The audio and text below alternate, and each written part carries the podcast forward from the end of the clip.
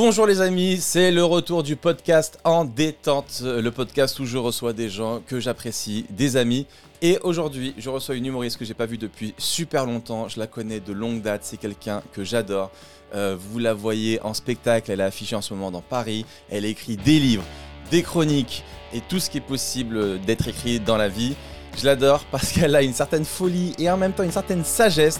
Faites un maximum de bruit pour Christine Bérou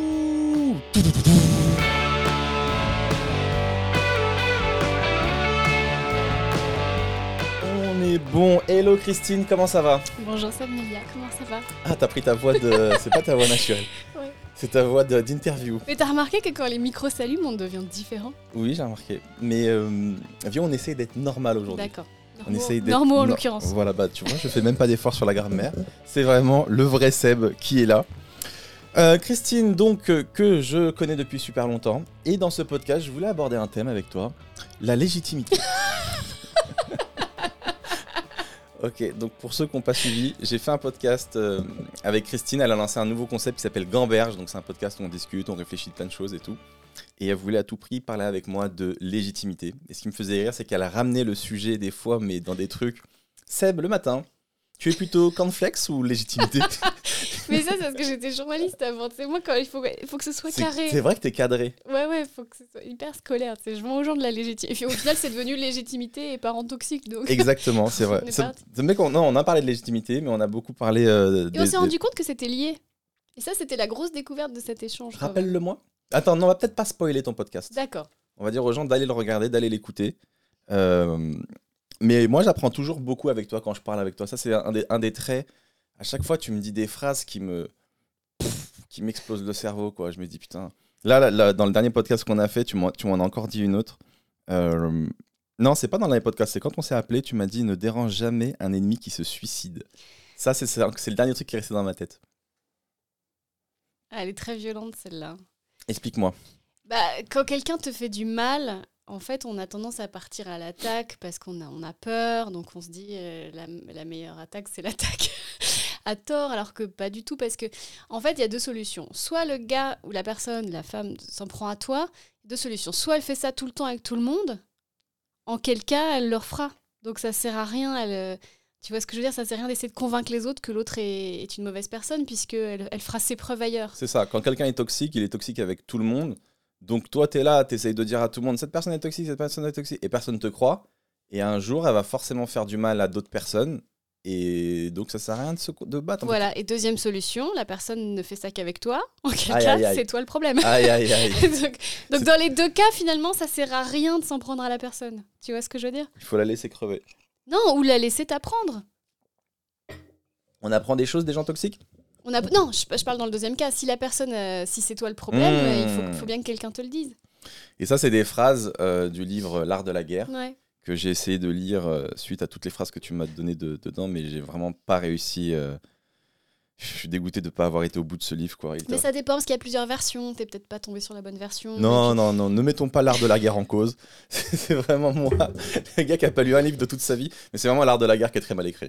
Je ne pouvais pas dire, mais ce livre est pas du tout abouti. Mais c'est un vieux livre, il y a plein de phrases qui servent à rien, il faut vraiment savoir en extraire ce dont tu as besoin. Mais c'est pas seulement mon, un de mes livres, c'est aussi le livre préféré de Fabien Olicard, par exemple. Beaucoup des gens qui sont dans la stratégie, qui sont dans, le, la- surinvestissement intellectuel, euh, adorent l'art de la guerre. Mais je crois que moi, je suis tellement bête que si j'avais lu ce livre, écoute, j'aurais- je, je pense que je l'aurais interprété premier degré. Genre, un, un ennemi qui, se dé- qui, qui, qui essaie de se suicider ne le dérange pas. J'aurais dit, bah non, je suis désolé, c'est un être humain. Non-assistance à personne en Bah danger. je suis désolé, Bien sûr que si. Alors, les gens qui écoutaient ce podcast et qui êtes premier degré, oui, si vous voyez quelqu'un qui va se jeter sous, sous les rames d'un métro, empêchez-le. C'est pas ça que je veux dire. Non, Même si c'est quelqu'un que vous non, n'aimez j'ai pas. j'ai capté, mais je dis, moi, je suis tellement teubé que si j'avais lu l'art de la guerre, je l'aurais lu premier degré. Ah, j'ai bien euh, compris. C'est ça l'art de la guerre, quoi. Et en plus, ils ont appelé ça l'art de la guerre, alors que c'est plutôt un livre euh, de philosophique euh, de vie, finalement, tu vois. Ah bah, ce que dit, euh, ce que dit c'est euh, la plus belle des guerres est celle qu'on n'a pas menée. C'est-à-dire qu'en fait, le but premier de l'art de la guerre, c'est d'éviter la guerre. Ah, putain, tu m'en as mis une nouvelle dans la tête. La plus belle des guerres. Parce que finalement, il n'y a pas de belle guerre, en fait. Donc la plus belle, c'est celle qu'on n'a pas Il y en a menée. une autre, c'est parfois on gagne des guerres en, décidé- en décidant qu'il n'y en a pas. C'est-à-dire que par exemple, typiquement, avec les gens sur les réseaux sociaux qui te font chier, Ouais. bah, ils te proposent une guerre, tu décides qu'il n'y a pas de guerre. C'est des, c'est Waouh. des gens des réseaux sociaux. euh, et du coup, voilà, le problème est résolu, t'as gagné. Putain, mais ça tue. Mais arrête, mais, mais je suis premier degré, ça tue de ouf. J'ai trop envie de relire ce livre. de le lire, puisqu'apparemment tu l'as pas lu. Oui, c'est vrai, pardon. je me mens à moi-même. Je me mens à moi-même de ouf. Donc ouais, mais dis-moi, j'ai une réflexion sur ce livre qui s'appelle L'art de la guerre, euh, qui est un livre philosophique. Mais du coup, le vrai livre qu'on donne aux soldats pour apprendre à se battre, il s'appelle L'art de la vie ou euh, Bah, Je sais pas ce qu'on enseigne aux soldats, ça c'est une très bonne question. L'art de la vraie guerre. Mais je pense, tu sais quoi, je pense qu'on n'enseigne rien aux soldats. Ah Parce que le propre du soldat, c'est d'obéir. L'art de la guerre, c'était un livre qui était destiné aux, aux dirigeants, à la personne qui, qui gérait les troupes. Le soldat, lui, il doit pas réfléchir, je pense. C'est Oui. ça qui est terrible. On lui apprend à obéir, mais on lui apprend forcément à se battre, à manier une arme, Oui, j'imagine que oui. nettoyer un tank. Tu vois, non mais c'est vrai, c'est Je pense qu'on lui apprend des choses, tu vois. Il Oui, doit, il le forcément soldat, avoir un il manuel. intellectualise trop, il y va pas. Ouais, c'est bien sûr.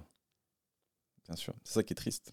Et tu sais, la plupart, euh, les- les- euh, il y a des études qui ont été menées, et tous les soldats qui se sont trouvés dans des situations extrêmes, genre euh, le débarquement ou quoi, on leur a demandé pourquoi vous, vous vous en êtes sortis, et la réponse c'était parce que dans ma tête, j'étais déjà mort. Donc, C'est vraiment tout l'inverse de l'investissement intellectuel. C'est que Dans ma tête, j'étais déjà mort. et c'est comme ça qu'ils ont survécu, puisque ils avaient plus peur pour leur vie, puisque pour eux, ils n'en avaient déjà plus. T'as lu ça où? J'en sais rien, c'est des trucs, je scroll, tu trop de trucs. je tombe sur des machins, je retiens Tu connais les BD Oui, tu, tu lis trop de trucs Mais graves. Alors les BD c'est très intellectuel, t'es en train de, de sous-entendre que les BD c'est pas intelligent. Euh, ouais. Il y a des très bonnes BD. Par rapport à ce que tu m'as dit, par rapport à l'art de la guerre, je pense que Astérix et Obélix, c'est en dessous. je pense que c'est euh, c'est pas le même level.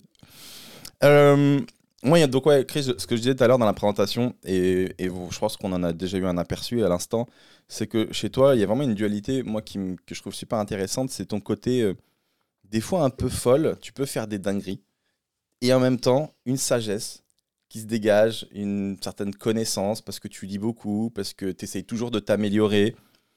Euh, comment ça se fait? C'est que tu as beaucoup travaillé sur toi ou... C'est- Pff, vaste question. Alors ouais, cette folie, ce grain de folie, euh, il vient de deux choses. Déjà, je vois que c'est un peu héréditaire. Ma mère était comme ça, ma grand-mère était comme ça. Et ce grain de folie n'a pas bien été canalisé, puisque comme j'ai pu le raconter très souvent, euh, j'ai- grandi dans une famille dysfonctionnelle. Et donc euh, oui, après, dans ma jeune vie d'adulte, ce grain de folie, il est parti dans toutes les directions j'ai fait un peu nimp. Et puis après, oui, j'ai travaillé sur moi, j'ai appris à canaliser, à en faire un atout. Euh, et, là, et là, ça va. Je te disais, hier, j'étais dans une soirée et j'ai vu tout ce que j'aurais pu faire il y a 10 ans. Dans une soirée.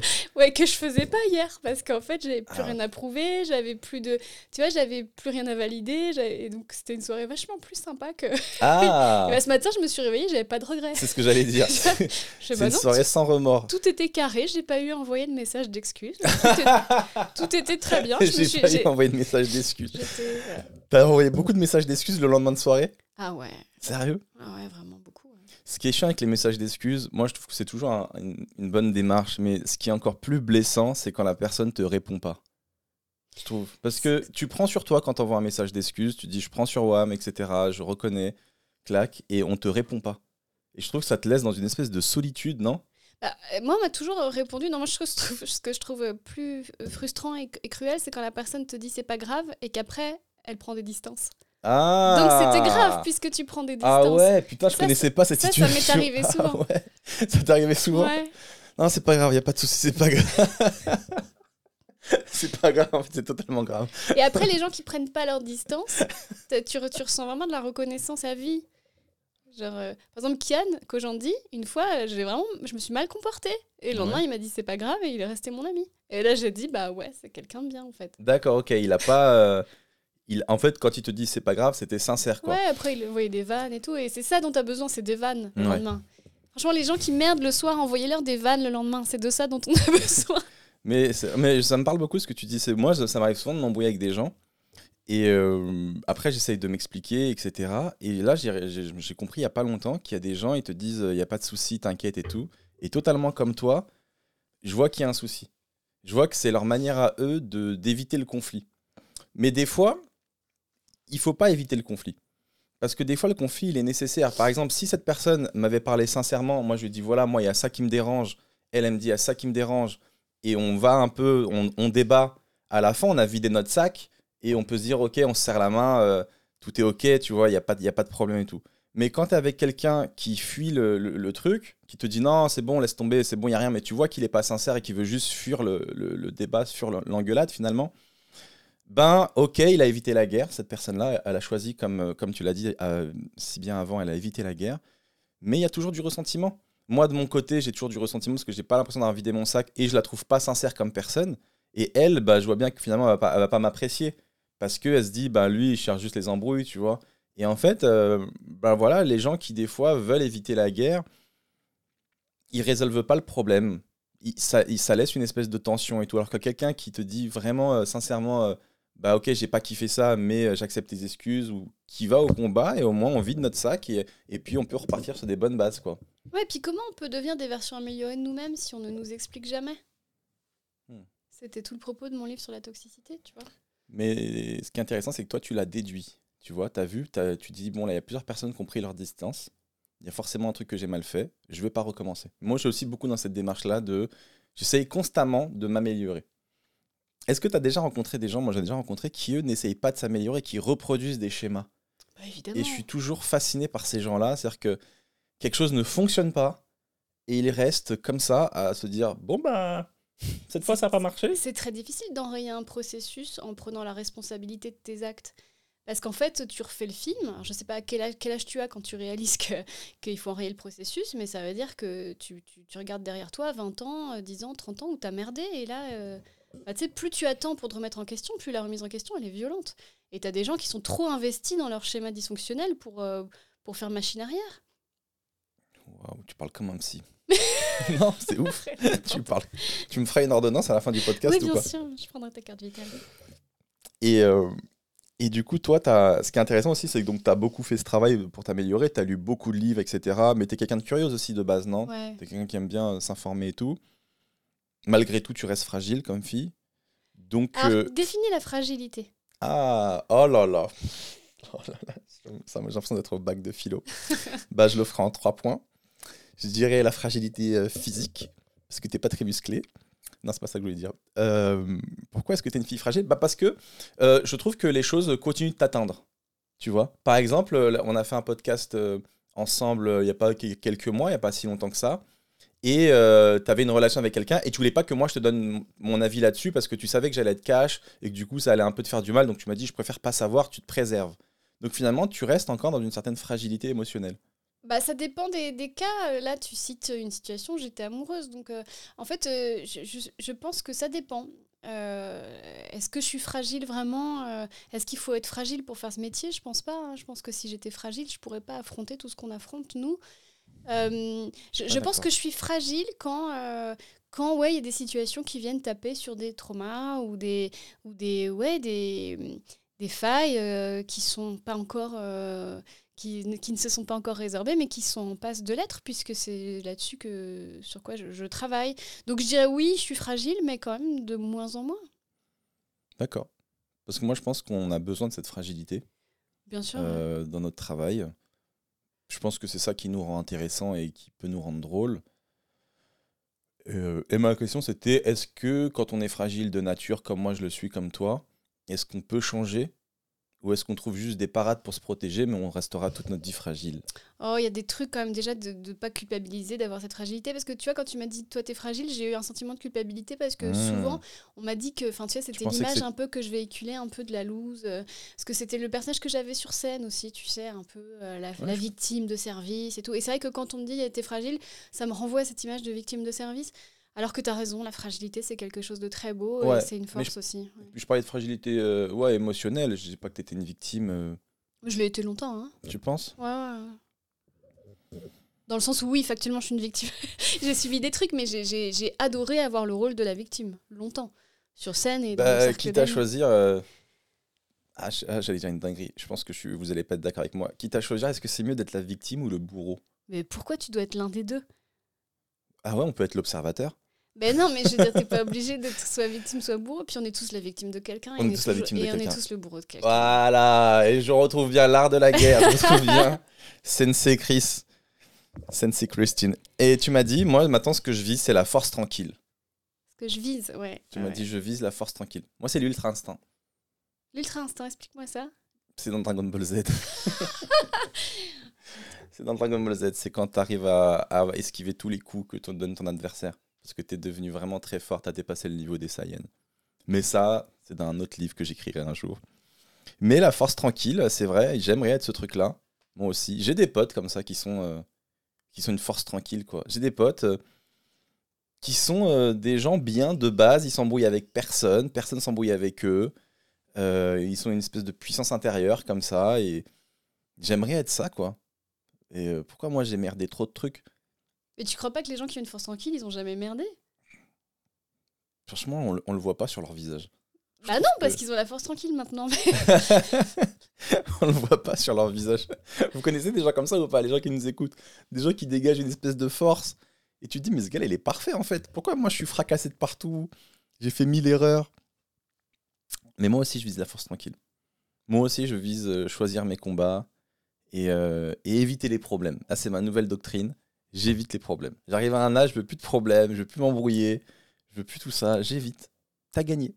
Ah, mais moi, je veux pas éviter les problèmes. C'est Ah bon hyper formateur, les problèmes. Quand t'as plus de problèmes, t'as fini d'apprendre. Quel est l'intérêt? Je veux plus apprendre. Un- je veux plus aller à l'école de la vie. Ok. J'ai trop redoublé. Ok. Non mais t'as raison. ah putain. Les gens toxiques, on en avait beaucoup parlé. T'as encore des gens toxiques dans ta vie? Oui, parce qu'ils sont un pourcentage de la population quand même relativement élevé, mais euh, faut apprendre à vivre avec eux. On n'a pas le choix, je crois. hein. Mais on est tous le toxique de quelqu'un, je trouve. Hein. On est tous euh, le toxique. Le- L'essentiel, c'est de s'en rendre compte et d'essayer de travailler dessus et de pas... Il y a plusieurs niveaux de toxicité. Là, on parle beaucoup de pervers narcissiques en ce moment, mais tu as des gens qui ont euh, euh, une espèce de toxicité passive-agressive au quotidien. Euh, la toxicité, elle est pas. Moi, je suis très passif-agressif. Je vous le dis. mais tu as suis, beaucoup travaillé sur toi. je suis très passif-agressif. Beaucoup moins qu'avant. C'est... ouais, peut-être. C'est c'est un peu la base de mon humour. hein. Souvent, je suis très pince sans rire et tout. Et je vois qu'en fait, c'est un découlement de mon passif-agressif. Et en fait, je pense que mon humour un peu passif-agressif, il vient du fait que quand j'étais petit, euh, on me faisait beaucoup la, la, la- lasermie par des gens plus forts que moi. Et comme physiquement, je pouvais pas les attaquer frontalement, ben, j'ai pris le réflexe d'attaquer un peu en trait, de faire un peu le tour et, euh, et de leur mettre un petit coup, mais qu'ils se rendent pas compte que ce soit un petit coup. Et ça m'arrivait très souvent de faire des petites vannes comme ça qui fait rire tout le monde et la personne, elle se rend même pas compte qu'on se fout de sa gueule. C'est un mécanisme de défense. Un mécanisme tu- de défense et, euh, Ouais, et que j'ai gardé, qui découle toute ta vie, c'est fou. Donc voilà, je réfléchissais à ça il y a pas longtemps. Tu as parlé du mot euh, pervers narcissique, c'est un mot qu'on utilise beaucoup depuis ces dernières années. Même moi, je l'utilise beaucoup, mais je crois qu'au fond, euh, est-ce qu'on peut le redéfinir ce terme? Tu sais, toi? Je suis pas du tout légitime pour définir un terme comme pervers narcissique. Je pensais si. Je pense que c'est des gens qui ont besoin de posséder l'autre, d'avoir du pouvoir sur l'autre et qui vont créer des situations qui vont nourrir ça, je pense. Ça. En tout cas, c'est comme ça que moi j'ai pu le vivre parfois. Et des gens, je trouve aussi, qui, qui, qui prennent jamais leurs responsabilités, qui sont toujours victimes. Toujours victimes des autres. C'est toujours la faute des autres. Tu m'as forcé à faire ça. J'ai dit, ouais, c'est à cause de toi que j'ai fait du mal parce que tu m'as forcé à faire ça. Bah, j'a- J'avais lu une phrase euh, il y a pas très longtemps qui était intéressante, c'est genre, le Ah. per- genre la personne toxique, c'est celle qui va se plaindre du chaos qu'elle a créé. Oh Et j'avais trouvé ça assez juste. Dans quel livre? Je sais plus. Citez vos sources, Madame Bérou. rien, Vous je- pouvez pas citer des phrases de l'univers comme ça et, et après ne rien dire. C'était dans un rêve Je crois que c'est Christophe André qui a dit ça. Christophe André Ouais, un truc comme ça. Qui est cette personne c'est drôle parce que Christophe André, c'est le psychiatre moi qui m'a aidé à sortir. euh, bah, j'ai eu pendant des années, j'ai souffert de phobie sociale, etc. Et, et le livre La peur des autres de Christophe André m'a énormément aidé. Et l'autre jour, j'ai donné une interview pour France 2, donc c'était un magnéto, donc j'avais rendez-vous avec la meuf, elle m'a interviewé. Après, j'ai regardé l'émission, retour plateau, c'était Christophe André qui analysait mon interview. Et j'ai fait ouais, j'ai passé un cap. Le psychiatre qui m'a aidé à guérir de ma phobie. De ma, de ma phobie sociale, et maintenant il analyse euh, les propos de mon bouquin que je donne en interview. Enfin, c'est quand même. Ah, C'est ouf, c'est un peu méta. C'est un peu méta, puis c'est dingue. Et puis il était là, oui, alors évidemment, comme elle l'explique et tout. Donc en fait, Christophe André commentait mon livre. Là, je vais, ah ouais, là, j'ai vraiment, j'ai, bouclé une boucle qui est assez dingue quand même. Tu m'as dit que tu traînais avec beaucoup de, pardon, pas tu traînais, tu avais un environnement, une famille dysfonctionnelle, une famille euh, toxique, et tu m'as sorti une, une phrase de dingue il n'y a pas longtemps. Tu m'as dit, j'ai envoyé une lettre d'avocat pour dire à mon père d'arrêter d'envoyer des cadeaux à ma fille. Cette phrase est incroyable. Mais tu sais pourquoi? Parce que euh, moi, j'ai- vécu le cercle de l'enfer euh, que les victimes de, familles dysfonctionnelles ou d'agressions sexuelles connaissent bien. C'est le cercle abus, minimisation de l'abus. Abus, minimisation de l'abus. Et ça, j'ai subi ça depuis euh, mes 3-4 ans, je subis ça. C'est-à-dire, je subis un abus, on minimise l'abus. Je subis un abus, on minimise l'abus. Donc en fait, qu'est-ce que ça t'apprend? C'est ce que j'explique dans mon livre le jour où j'ai réalisé que la personne toxique, c'était moi. Ça t'explique que ta souffrance n'a pas de valeur. Du coup, tu te dis, bah, personne n'est là pour me protéger, on va me faire du mal, après on va minimiser qu'on m'a fait du mal. Donc en fait, tu, tu affrontes la vie avec euh, une hypervigilance et une peur de l'autre qui est très intense. Mon père est toujours dans ce circuit-là. Euh, abus, minimisation de l'abus. Et, euh, et malgré, on en avait parlé dans, le- dans notre podcast, euh, je, il- je lui ai accordé d'autres chances de se refaire, il l'a jamais su. Il, il est toujours dans, mais j'ai jamais rien fait de mal et tout, alors que ce que j'ai subi est atroce. Vraiment, ce que j'ai subi a une valeur juridique, c'est atroce.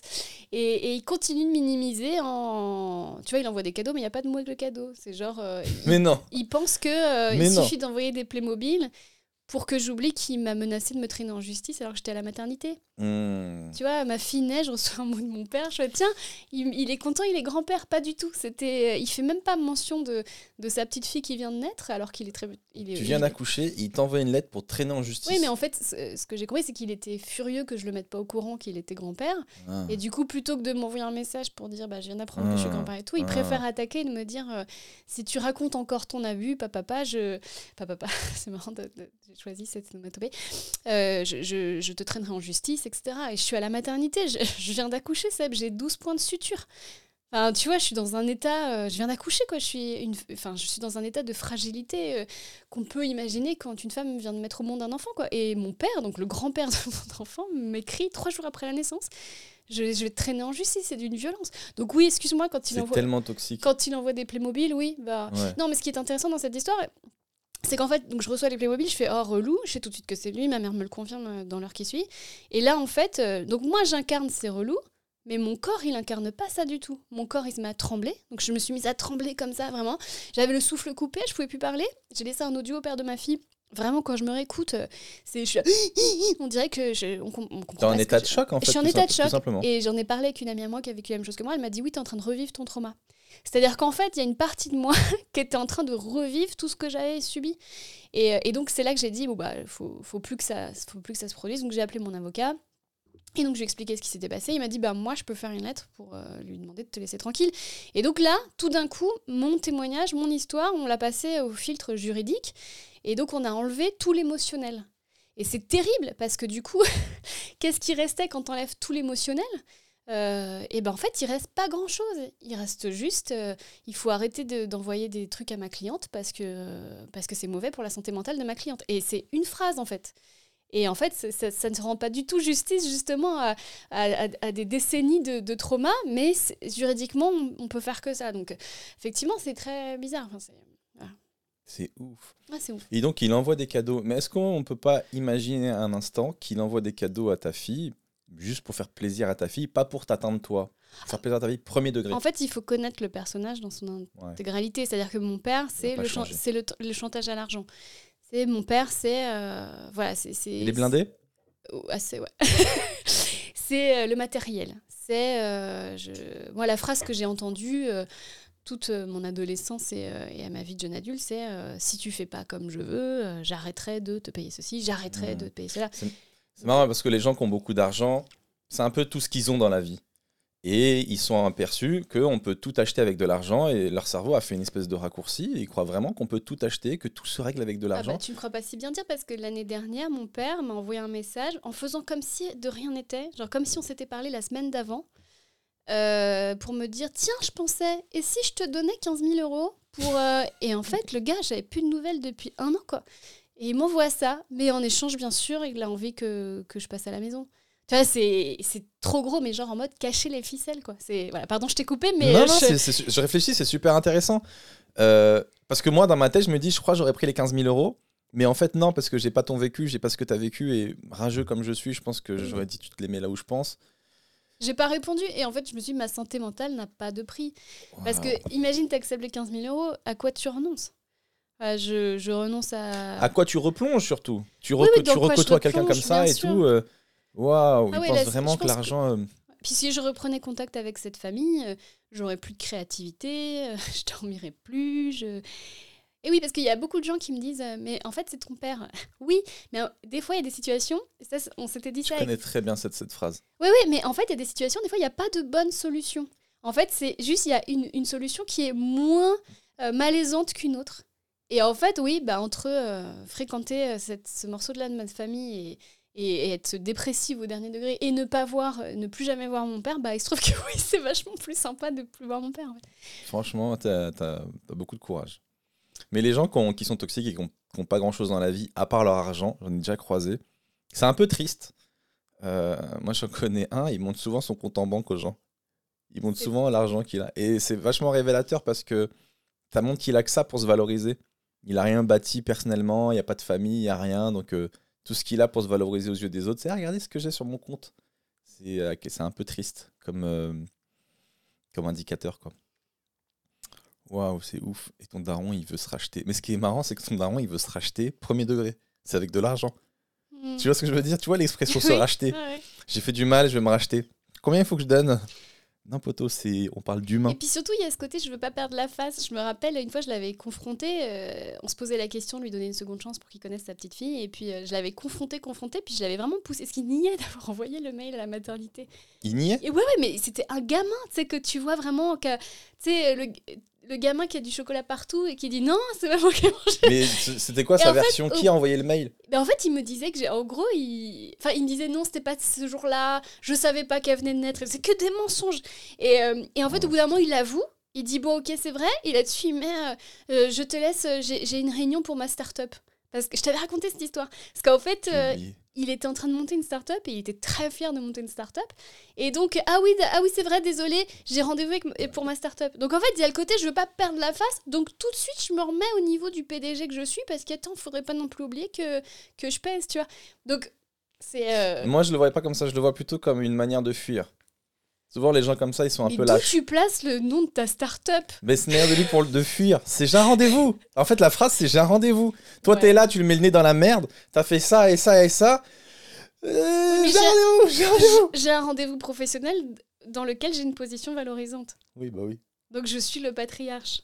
Non, mais en fait, je pense que la, la position de, de- dans la startup, c'est juste une manière de justifier que je dois partir rapidement. C'est qu'en fait, je pèse tellement que je suis désolé, je suis désolé, c'est super intéressant ce que tu dis, mais je dois à Ah, tout prix ouais. partir parce qu'en fait, il y a beaucoup de gens qui m'attendent. Comme je suis PDG, il y a beaucoup de gens qui ont besoin de moi. Euh, je suis, on aura cette conversation, je te promets, mais là, j'ai une méga, un méga rendez-vous, je dois y aller. Ah, c'est trop marrant comment ces gens, ils assument pas du tout. Ah bah non. C'est des bars, il veut t'acheter premier degré. Les gars, on n'achète pas tout avec de l'argent. hein. C'est triste. Non. Et tu vois, lui, il doit, être il doit être malheureux dans sa vie, même avec son argent. Et moi, c'est un truc que j'ai compris très tard, c'est à quel point euh, l'argent, euh, ça nous rendait pas heureux, quoi. Enfin, il y en a qui vont peut-être nous écouter, qui vont dire, bah si, euh, il faut un minimum pour vivre, je suis d'accord. Mais après, il y a des choses. Enfin, je, regarde plein de millionnaires, des milliardaires et tout, ils sont quand même tristes. Ils sont, t'as beau être Kenny West, tu te fais larguer. T'as beau être Elon Musk, euh, on te force à acheter Twitter que t'as pas envie. Ça T'as toujours des problèmes qui t'empêchent de dormir en fait. Personne dort tranquillement dans Et d'être insatisfait, tu sais, c'est le propre de l'évolution. Darwin, il disait on ne progresse que dans l'adversité. Donc en fait, si t'as aucun problème, tu deviens paresseux et, et ta vie ne connaît plus d'évolution. Ouais, mais au moins on est Donc, heureux Ouais, mais on est et on dort bien Oui. et on n'a pas de cernes. Certes, mais on est conçu pour chercher les problèmes parce que notre cerveau, il sait que le problème va nous faire progresser. Donc c'est sans fin en vérité. Tu peux pas dire je veux plus de problèmes et tout parce que tu es conçu pour chercher les, pro- les problèmes, pour progresser, pour voir ce qui peut être amélioré dans ton existence. Est-ce que les gens peuvent vraiment progresser? Par exemple, ton daron, est-ce que tu penses que lui peut progresser? Écoute, là, je pense que à son âge, euh, on est arrivé à un, degré de construction mentale qui sont tellement ancrés, euh, d'une vision tellement patriarcale de la société. Et, je pense aussi, il a fait tellement de conneries à ce stade des choses que de. euh, écoute, honnêtement, je, je pense pas. Puis surtout avec le père de ma fille, on y a quand même beaucoup travaillé. hein. On a, tendu des mains, on a. Tu vois, et en fait, rien à faire. Donc à un moment donné, franchement. euh, et je vais te dire, c'est plus mon problème. hein. T'as raison. mais t'as raison, faut choisir ses guerres. Ouais. Quelqu'un l'a dit un jour. Si ta fille, plus tard, elle décide de se rapprocher de son grand-père, de son plein gré, parce que voilà, elle, elle aura pas tout le background que, t'as- que toi, tu as avec lui, etc. Est-ce que tu la laisserais? Est-ce qu'il y a peut-être moyen que lui, il, es- il essaye maintenant d'être, euh, de pas refaire les mêmes erreurs qu'il a fait avec toi? Y a peut-être moyen Bah, c'est aussi. une conversation qu'on a eue avec le père de ma fille et, euh, et on a décidé d'être transparent. Moi, j'ai gardé tous les mails, euh, tous les messages et notamment ce fameux mail où euh, trois jours après sa naissance, il me menace de traîner en justice parce que pour moi, il veut dire beaucoup ce mail. Mhm. Parce qu'il ne demande pas comment elle va, il ne demande pas. Tu vois, c'est c'est aberrant. Ce mail, il dépasse l'entendement. Et surtout, c'est une- c'est un parti pris, mais surtout, je. Moi, si on m'avait obligé à fréquenter quelqu'un et puis qu'à- sans me dire tout et qu'après je, je sais qui je fréquente, euh, j'aurais été en colère, moi. Tu vois ce que je veux dire? C'est-à-dire que euh, je, veux que ma fille, elle puisse, si elle revoit son grand-père, le voir en toute connaissance de cause. Et en fait, à son âge, elle est trop petite pour, euh, pour entendre l'histoire. Oui, bien sûr. Donc je pense que déjà, c'est une histoire qu'on ne peut pas entendre avant l'âge de 12 ans. Oui, minimum. Donc donc, voilà. Et Je d'ici là, dirais est-ce que- 25. Non, non, mais parce que voilà, quand je parle d'abus, de dysfonctionnement, on est sur des choses extrêmement graves. hein. Je, j'ai, vécu des choses très graves, j'ai pu en parler dans diverses Mmh, interviews et je sais que toi tu voulais pas en parler, ce que je peux comprendre.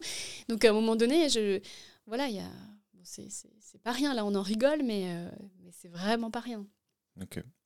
Ok, bah, je pense que dans ce cas-là, euh, je comprends. Faudra lui montrer et lui dire qui est cette personne Et, pour finalement la protéger et puis surtout, ma fille a fréquenté euh, mon père, euh, ils se sont vus et en fait j'ai vu comment était mon père et je trouve qu'il y a rien à regretter. hein. Je... Ah ouais? Ah ouais, je, Ok, d'accord. Je me rappelle un soir, on était chez lui, il dit Ah, ce soir, on mange pas. Il avait pas mangé. et en Pourquoi fait, sauf que, mais je sais pas, je- il a décidé. Et en fait, euh, ma fille avait deux ans. Je suis, mais attends, et moi j'ai une gamine de deux ans.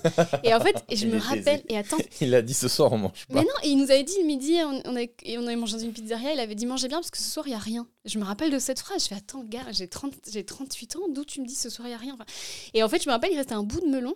Et j'ai vu le bout de melon, je fais, oh, moins ma fille mangerait un bout de fruit, au moins il y a du melon, tu vois. Et je m'étais dit, je vais lui faire du riz. ça. Et là-dessus, euh, mon père, il dit, ah bah, je vais manger le melon. Il me propose même pas sa petite fille ou quoi. Et du coup, j'ai, ok, donc on est vraiment dans cet état d'esprit. Et du coup, moi, j'ai dit, ok, je vous invite à la crêperie. Tu vois, pour essayer de transformer le moment Oh, un peu j'aurais trauma. Pété un câble. Et là-dessus, euh, je dis, allez, je vous invite tous à la crêperie, parce qu'il y avait ma soeur qui était là aussi. Et là, personne ne veut venir à la crêperie avec moi. Donc, je me retrouve obligée d'aller à la crêperie pour nourrir Mais ma pourquoi fille. les autres ils ont pas faim? Ben, il se trouvait que non, tu Ou vois. ils le suivent Ouais, je pense qu'il y a ça. Il y a le côté aussi patriarche, pa- un peu écrasant qui impose un peu sa loi. Et là-dessus, j'étais tellement vénère que j'ai cogné ma voiture contre un trottoir et j'ai crevé. Enfin bref, la soirée de merde. Et je me retrouve à la crêperie pendant que le mec est en train de, dé- de dépanner mon pneu. C'est vraiment glauque. Je suis à la crêperie toute seule avec ma fille de deux ans et demi. Autant te dire qu'une gamine de deux ans et demi, ça n'a pas beaucoup de conversation. Vraiment, je suis là.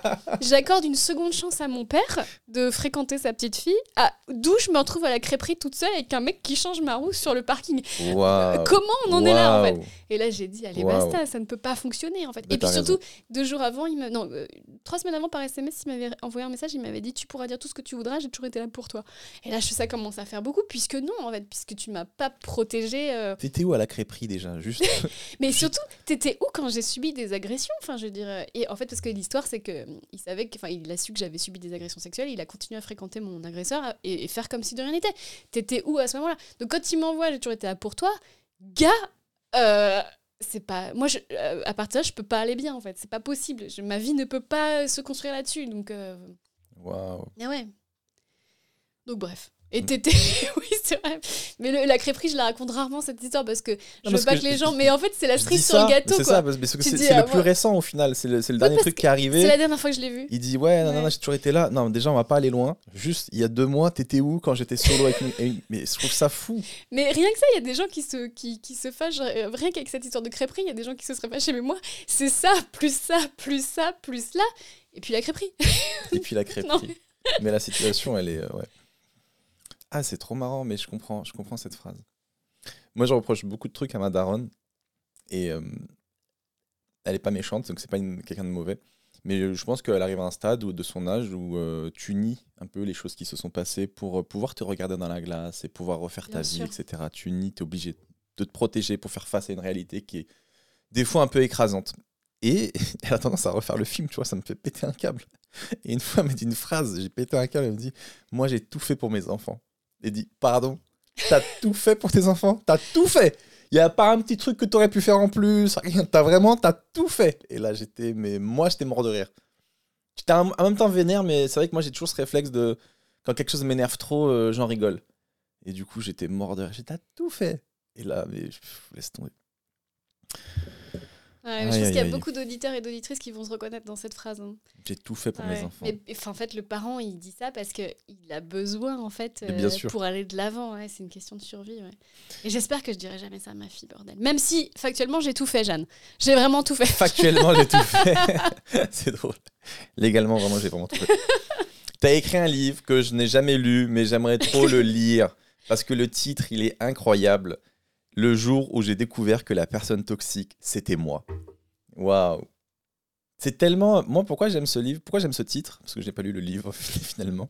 Un jour, je lirai la préface au moins. Euh, parce que je Très trouve bonne pré- préface de Fabien Licard, justement. Ok, d'accord. Parce que je trouve que hum, on se remet pas assez en question. On a toujours tendance à croire que le problème vient des autres, etc. Et on fait pas assez notre auto-analyse et de réaliser, je pense que ça doit arriver à plein de gens, qu'en fait, la personne toxique, c'est nous. Mais déjà, si, tu fais cette analyse-là et que tu en arrives à cette conclusion, t'es pas si toxique que ça. Tu as déjà pu te remettre en question, tu as déjà pu analyser que tu as fait des erreurs, tu vas forcément travailler sur toi, tu es déjà sur une bonne voie finalement. Euh, comment tu as eu euh, l'idée d'écrire ce livre? Euh, déjà, j'allais, vraiment très mal. J'étais toujours déprimée, avec des épisodes parfois dépressifs. Et tout simplement bah, par rapport à tout ce que je vous ai euh, raconté, c'est-à-dire que oui, j'ai subi une succession d'abus et mon entourage a fait comme si de rien n'était. Et, je- pense que ça, euh, pour aller mal, il n'y a pas pire, c'est, le double abus, c'est-à-dire que ta souffrance n'a aucune valeur. Et en fait, euh, j'aimais ces gens. Mon père, je l'aimais. Donc en fait, il y a une espèce d'affect qui se mêle à ça et, et, et, qui- et- tu te retrouves dans un, dans un, je dirais, dans un marasme de sentiments entre l'aigreur, la rancœur, euh, la frustration et aussi la tendresse. Donc en fait, ça rend fou, ça rend fou. Et, mon père, je passais mon temps à essayer de lui ouvrir les yeux et, qu'il soit. mais tu t'es beaucoup battu pour la relation avec ton père, Ouais. pour la défendre et tout. Ah ouais. Mais Vais- pourquoi est-ce que tu t'accroches autant T'as des bons souvenirs avec lui? Vous avez vécu des bonnes choses? Bah, en fait, euh, je, voulais tout le temps qu'il soit fier de moi. Je voulais tout le temps. euh, tous les souvenirs que j'ai de lui, c'est toujours teinté d'une espèce d'attitude rabaissante, écrasante. Euh, mon père me faisait croire qu'il y avait un idéal à atteindre et que tant que j'avais pas atteint cet idéal, je pouvais pas être aimée. Tu vois, il me disait tout le temps qu'est-ce qu'on va faire de toi Il est bien. Tu sais, quand j'étais au Jamel Comedy Club, il me disait tout le temps il est bien sympa, Jamel. Genre, il me fait un cadeau, tu vois. Ce genre de truc. J'ai une anecdote, tu vois, c'est con, mais quand je débutais dans, dans l'humour, où vraiment je commençais à trouver ma voix, tout ça, j'ai une copine euh, qui était avec moi au collège qui a eu une médaille d'or au JO d'Athènes. Et on a regardé le- la compétition et mon père m'a dit euh, pourquoi c'est pas toi? Et en fait, là, je me suis dit, mais en fait, si c'est ça, le, ah, si c'est la médaille d'or, un sport, je fais aucun sport. Et en fait, c'est ça, ça, c'est ça mon père. C'est-à-dire, euh, le côté c'est jamais bien. Et je, et je me suis toujours battue pour une relation alors qu'il n'y avait même pas de relation en jeu. euh, cette vois. phrase, elle est folle. Il y a quelqu'un qui gagne une médaille d'or, pourquoi c'est pas toi? Moi, j'aurais dit, mais pourquoi c'est pas toi non plus? Non, mais sérieux? T'es ouf, toi C'est très drôle. Il est là, il est dans un fauteuil, Ouais. il me dit pourquoi c'est pas toi? Bah, toi, pourquoi c'est pas toi? Mais, Ouais. ils sont malades, les gens Mais, bref, j'ai j'ai beaucoup couru, et ça a été très énergivore dans ma vie, de courir non seulement après l'approbation de mon père, mais aussi de courir, de courir après l'approbation des hommes. Parce que du coup, pour moi, ça devenait une, une récurrente. Tu vois ce que je veux dire? C'est que j'étais tout le temps en train...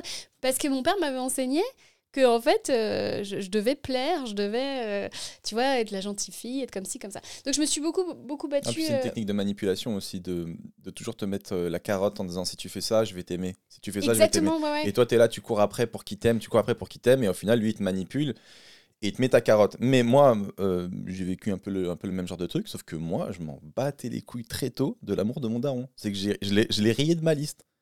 Et je trouve ça. Bah, en fait, je n'ai jamais été nostalgique d'une relation que j'ai jamais connue. Si lui et moi, on avait vécu des belles, des super années, on avait vécu des bêtes de trucs.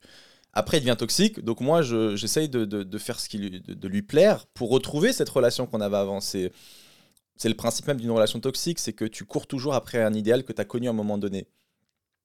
Et moi, comme j'ai aucun bon souvenir avec cette personne, s'il me dit euh, tu fais ça, je vais t'aimer, mais poto, je m'en bats les couilles, que tu, tu ne m'as jamais rien donné. J'ai pas je sais même pas à quoi ça ressemble quand tu aimes quelqu'un.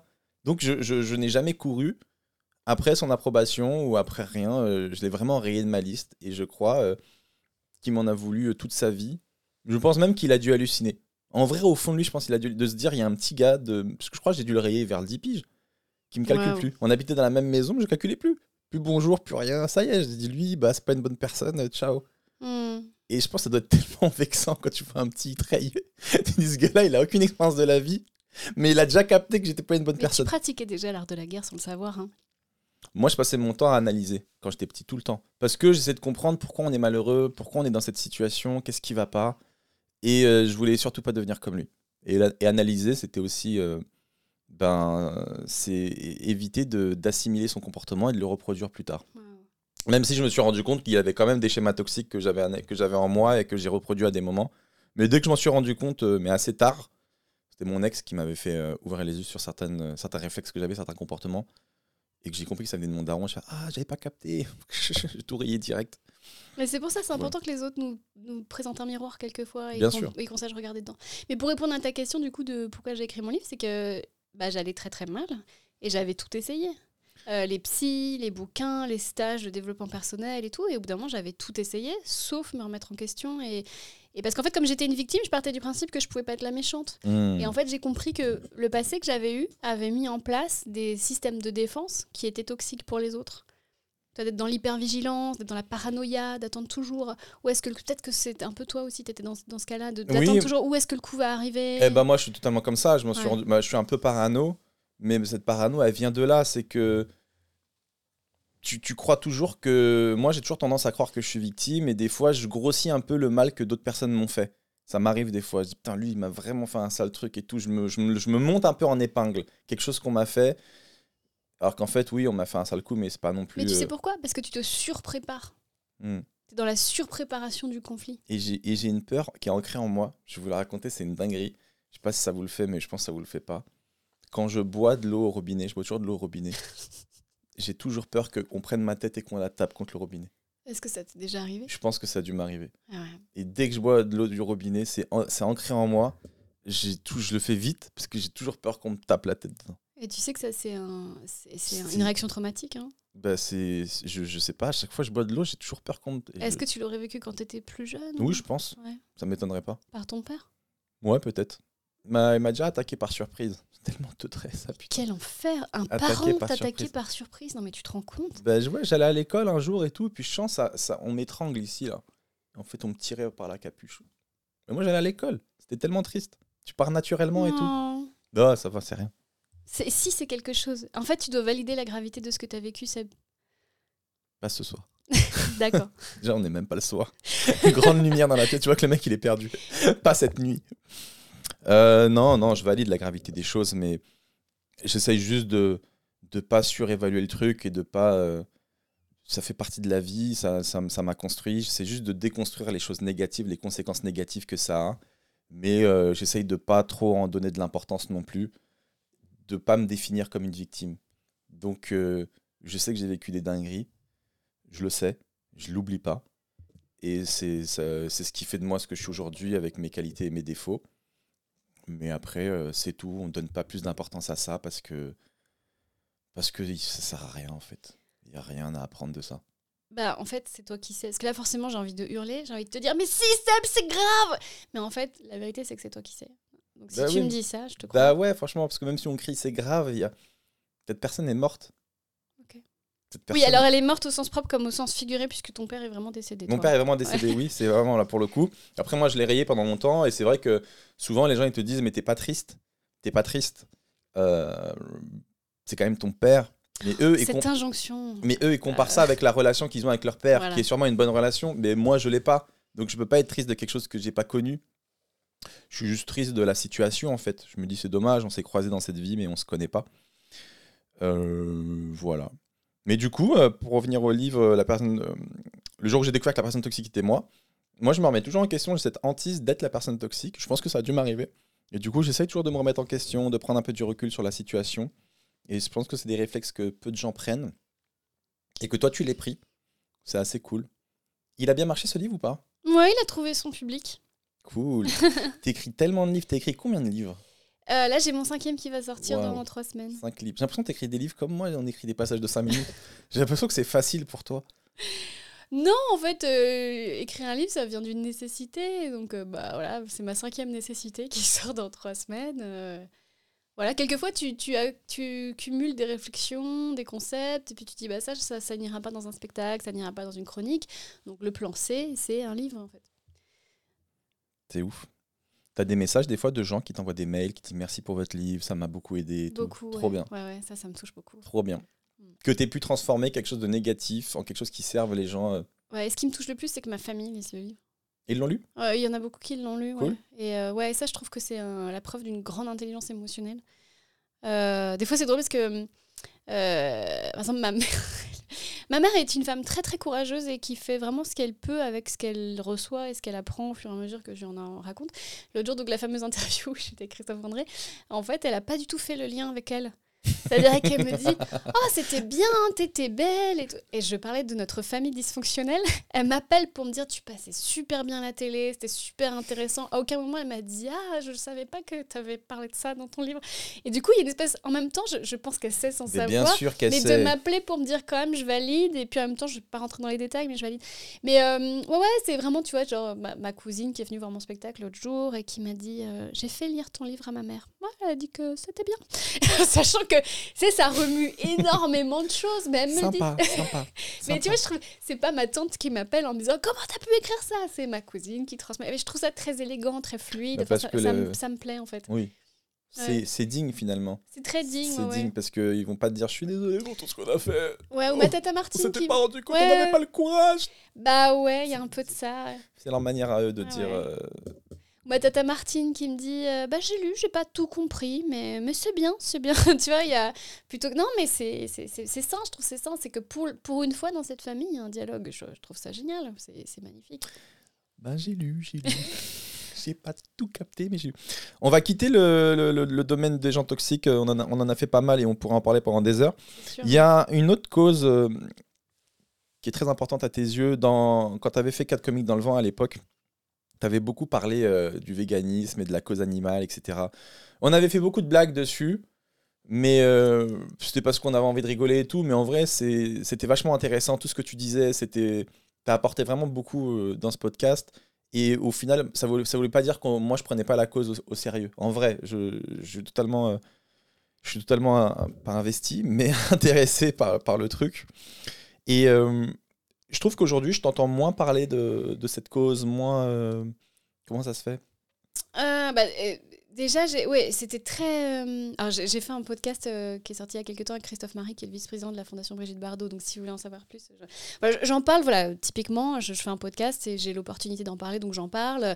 J'ai fait une chronique quand Émeric Caron a défendu la loi anti-corrida. J'en ai parlé avec euh, Laurent Baffy. On a fait un happening à la télé où on a fait semblant de tuer un Mmh. chien pour faire le parallèle entre Mmh, le taureau et le sûr. chien, etc. Donc, vraiment, j'en parle de- quand il m'est donné de- d'en parler de façon efficace et claire. C'est vrai qu'avant, j'en parlais tout le temps. Euh, C'était l'essentiel de mes publications à Instagram. Euh, J'étais tout le temps en manif. J'étais beaucoup aussi dans... En fait, j'étais tellement triste. J'étais imbibée de souffrance animale. Je regardais toutes les vidéos. Je, euh, je, et, en fait, je voulais, j'étais en état de choc permanent bah, pour cette cause qui m'habite vraiment. Et puis, euh, et je, voulais que le, le, le, le monde change tout de suite. Donc, j'étais très en colère. Et en fait, j'ai appris que le temps qu'on ne peut pas transmettre un message quand on est pétri de colère en vérité. Et, et je, je, manquais un peu de, je, mentais, je manquais un peu de maturité émotionnelle. Je, Pourquoi cette cause elle te tenait particulièrement à cœur? Pourquoi à un moment donné, la cause animale, c'était une souffrance pour toi de dire on fait. Pourquoi bah, pas les enfants battus bah, Pourquoi pas plein d'autres causes c'est euh, très drôle que tu aies pris comme premier exemple les enfants battus. bah, Pour moi, c'est une cause. euh, Bah, à ton avis, pourquoi? Parce que j'ai un ami à qui c'est arrivé. Non, parce que tu es un enfant battu. Je suis pas un enfant battu, n'importe quoi. Je suis un enfant battant. Suis, je suis un enfant qui se bat. Et en fait, tu viens de donner la réponse, c'est-à-dire qu'en fait, on choisit la cause qui, qui fait le plus écho à notre souffrance intérieure. Et en fait, les animaux, c'est des êtres qui ne parlent pas et qu'on abuse, Mmh. D'accord, je vois le lien. tu vois, et, et qu'on abuse et, et on minimise l'abus. Et, euh, et ouais. Ah, Putain, ouais. le lien, il est ouf. Ok, ça, j'ai mis du ça, temps à le clair. comprendre. Et, et, voilà, et c'est pour ça que. Mais voilà, tant que j'avais pas réglé certaines choses, je pouvais pas défendre la cause animale avec pertinence et, et détachement. Et, et j'ai le sentiment maintenant que finalement, ce que je fais, c'est plus utile. Tu vois, par exemple, d'inviter Christophe Marie sur mon podcast. euh, c'est un podcast de dingue où il expliquait lui comment il, il défendait la cause. Le, le happening qu'on a fait avec Laurent Baffy, il était très partagé sur les réseaux sociaux. Finalement, je trouve que je suis plus utile maintenant à faire ça et là des trucs que euh, d'en Bah, parler tout le temps. C'est vrai que quand on martèle un message tout le temps, tout le temps, euh, on devient le message finalement, et je trouve que notre voix a moins de portée. Tu dis, ah tiens, cette personne va encore me parler de ça, euh, c'est bon. Alors que si tu fais plein d'autres choses et à un moment donné, tu t'arrêtes pour parler d'un truc, on se dit Ah, tiens, s'il s'arrête, c'est peut-être que ce truc-là est important. Moi, je trouve. Et, euh, et globalement, est-ce que tu as l'impression que la cause animale. Moi, j'ai l'impression que ça a avancé. Véganisme, cause animale, j'ai vraiment l'impression que ça a avancé. Moi, à titre perso, je mange moins de viande. Non, c'est vrai, je te jure, je mange quasi. Bah, je mange plus Je de viande. parce que c'est là que je réalise à quel point j'ai dû marteler parce que le nombre de gens que je croise et qui me disent Ah Christine, je mange moins de viande qu'avant. j'ai l'impression d'être, tu vois, d'être la Gestapo du J'ai véganisme. pas mangé de viande aujourd'hui, j'ai pas mangé de viande. Non, mais tu fais ce que tu veux. Non, non, c'est pas par rapport à toi. Je te jure, je culpabilise pas. Euh, non, non, c'est moi naturellement. Euh, j'ai changé tous mes steaks par des steaks végétaux. Je mange plus de viande rouge à la maison. Il n'y a que le poulet, malheureusement. Le, le poulet sera jamais sauvé. hein. C'est triste à dire, mais j'ai vu un humoriste américain, Cat William, il a dit Le poulet, c'est le seul animal où il peut mettre la patte dans n'importe quel pays. On a envie de le plonger dans l'huile et de le manger. dans tous les pays. Malheureusement, le poulet s'en sortira pas dans ce combat. Mais Ah, je sais pas, tu sais, maintenant on fabrique de la viande de synthèse, tout ça. Moi, je, je- j'ai, j'ai foi en ça. Est-ce que la viande de synthèse, c'est bon pour la santé Mais- tout ça? Bah écoute, on va la- ça, on va le savoir Tu dans les, dans les années à venir parce que au-delà de l'enjeu, au- au-delà de la cause, euh, on sait que c'est, ça pollue moins la viande de synthèse, donc euh, on va y arriver hein, de toute façon. Parce que tu sais, euh, ce qui pollue le plus au monde, c'est pas les transports, c'est pas, c'est l'élevage. Hum, Ouais, je sais. Donc à un moment donné, euh, voilà, si on veut vraiment sauver cette planète, ça, je suis désolée pour le poulet, mais euh, Non, mais je pense qu'on peut réduire. Si chacun réduit sa consommation de viande, eh ben, on garde un peu de viande dans notre assiette et en même temps, on économise la planète. Et puis, euh, et puis voilà. Mais après, c'est vrai qu'aussi aussi, on vit une époque où il y a eu, comme il y a, il y a tellement beaucoup d'images qui sortent, on voit dans les abattoirs et tout ça, c'est- ça m'a tellement choqué. Le traitement des animaux dans les abattoirs, grâce aux associations, c'est L214, c'est ça? Ouais. Euh, Qui a fait beaucoup de vidéos et ça, ça m'a vraiment beaucoup marqué. Quoi. Ouais, c'est Poulpe, euh, Monsieur Poulpe qui est devenu végétarien et il m'avait dit ça. Il- je lui ai dit qu'est-ce qui t'est Parce que moi je, je l'avais martelé Poulpe parce que je travaillais avec lui à l'époque. Ouais. J'avais été chiante, etc. Et puis un jour je lui ai dit mais tu deviens végétarien? Il m'a dit la vidéo de trop. La Et vidéo c'est- de trop. Et c'est ça.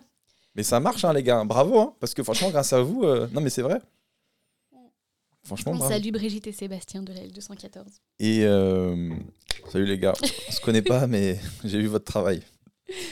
Et tu m'as dit, mais paradoxalement là-dedans, c'est que ta fille est une énorme viandarde, Ouais, ça je l'ai pas vu fou. arriver. hein, Ouais. le karma. Bah, tu sais, c'est ce qu'on appelle l'idiosyncrasie, c'est-à-dire qu'il y a des gens qui naissent avec des particularités, on ne sait pas expliquer ces particularités, et moi, il a fallu, oui, oui effectivement, euh, mais euh, ça a été très tôt, parce que moi, je, voulais absolument qu'elle soit végétarienne, et, euh, c'était, même avant même de faire un enfant avec son père, on s'était mis d'accord là-dessus, moi, j'étais hors de question que ma fille mange de la viande, vraiment. Et puis, en fait, donc j'avais mis dans le, elle est rentrée à l'école, et j'avais mis dans le cahier, ma fille mange pas de viande, etc., et c'est ma fille, duo, elle avait même pas 3 ans, elle avait même pas 3 ans, Seb. Elle m'a dit, je ne comprends pas pourquoi je ne mange pas de viande. Mais non Et oui, et en fait, elle était très frustrée. Et, Mais et- et- non ah oui, oui, oui, oui, oui. Et, du jour, et en fait, là, euh, Waouh.